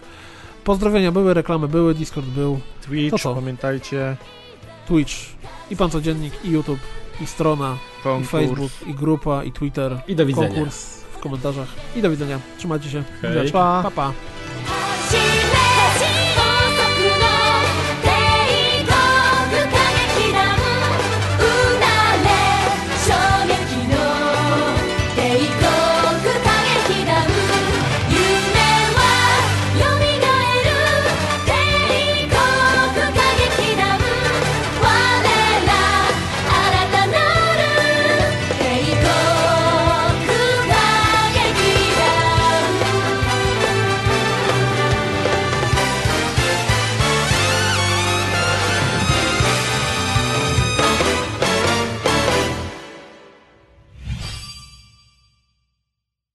Kupiłem sobie owoc w sklepie z nadzieją, że w domu wygooglam, jak się go je.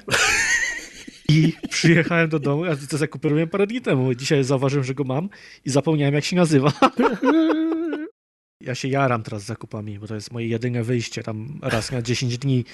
Więc jak idę na zakupy, to, to to jest i spacer od razu, i przewietrzenie się, i cała radość. Robienie tych zakupów w kasach samoobsługowych jest trochę irytujące, bo trzeba się bawić w takiego srogiego Tetrisa, żeby tam na tej, na tej małej płaczce wszystko Ja to układać. lubię też. No tak, ale ty robisz zakupy dla siebie, nie dla trzech No osób. tak, nie, no jasne.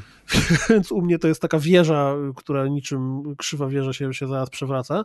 A już raz miałem tak, że uznałem, że nie chce mi się tych zakupów kłaść po prostu na tej ladzie i potem z powrotem pakować do koszyka, e, a potem przy samochodzie pakować do toreb, tylko uznałem, że dobrze, proszę pani, tu mam torby, więc ja bym chciał teraz położyć te torby, żeby pani kliknęła, że mam torby i będę pakował swoje zakupy od razu do toreb.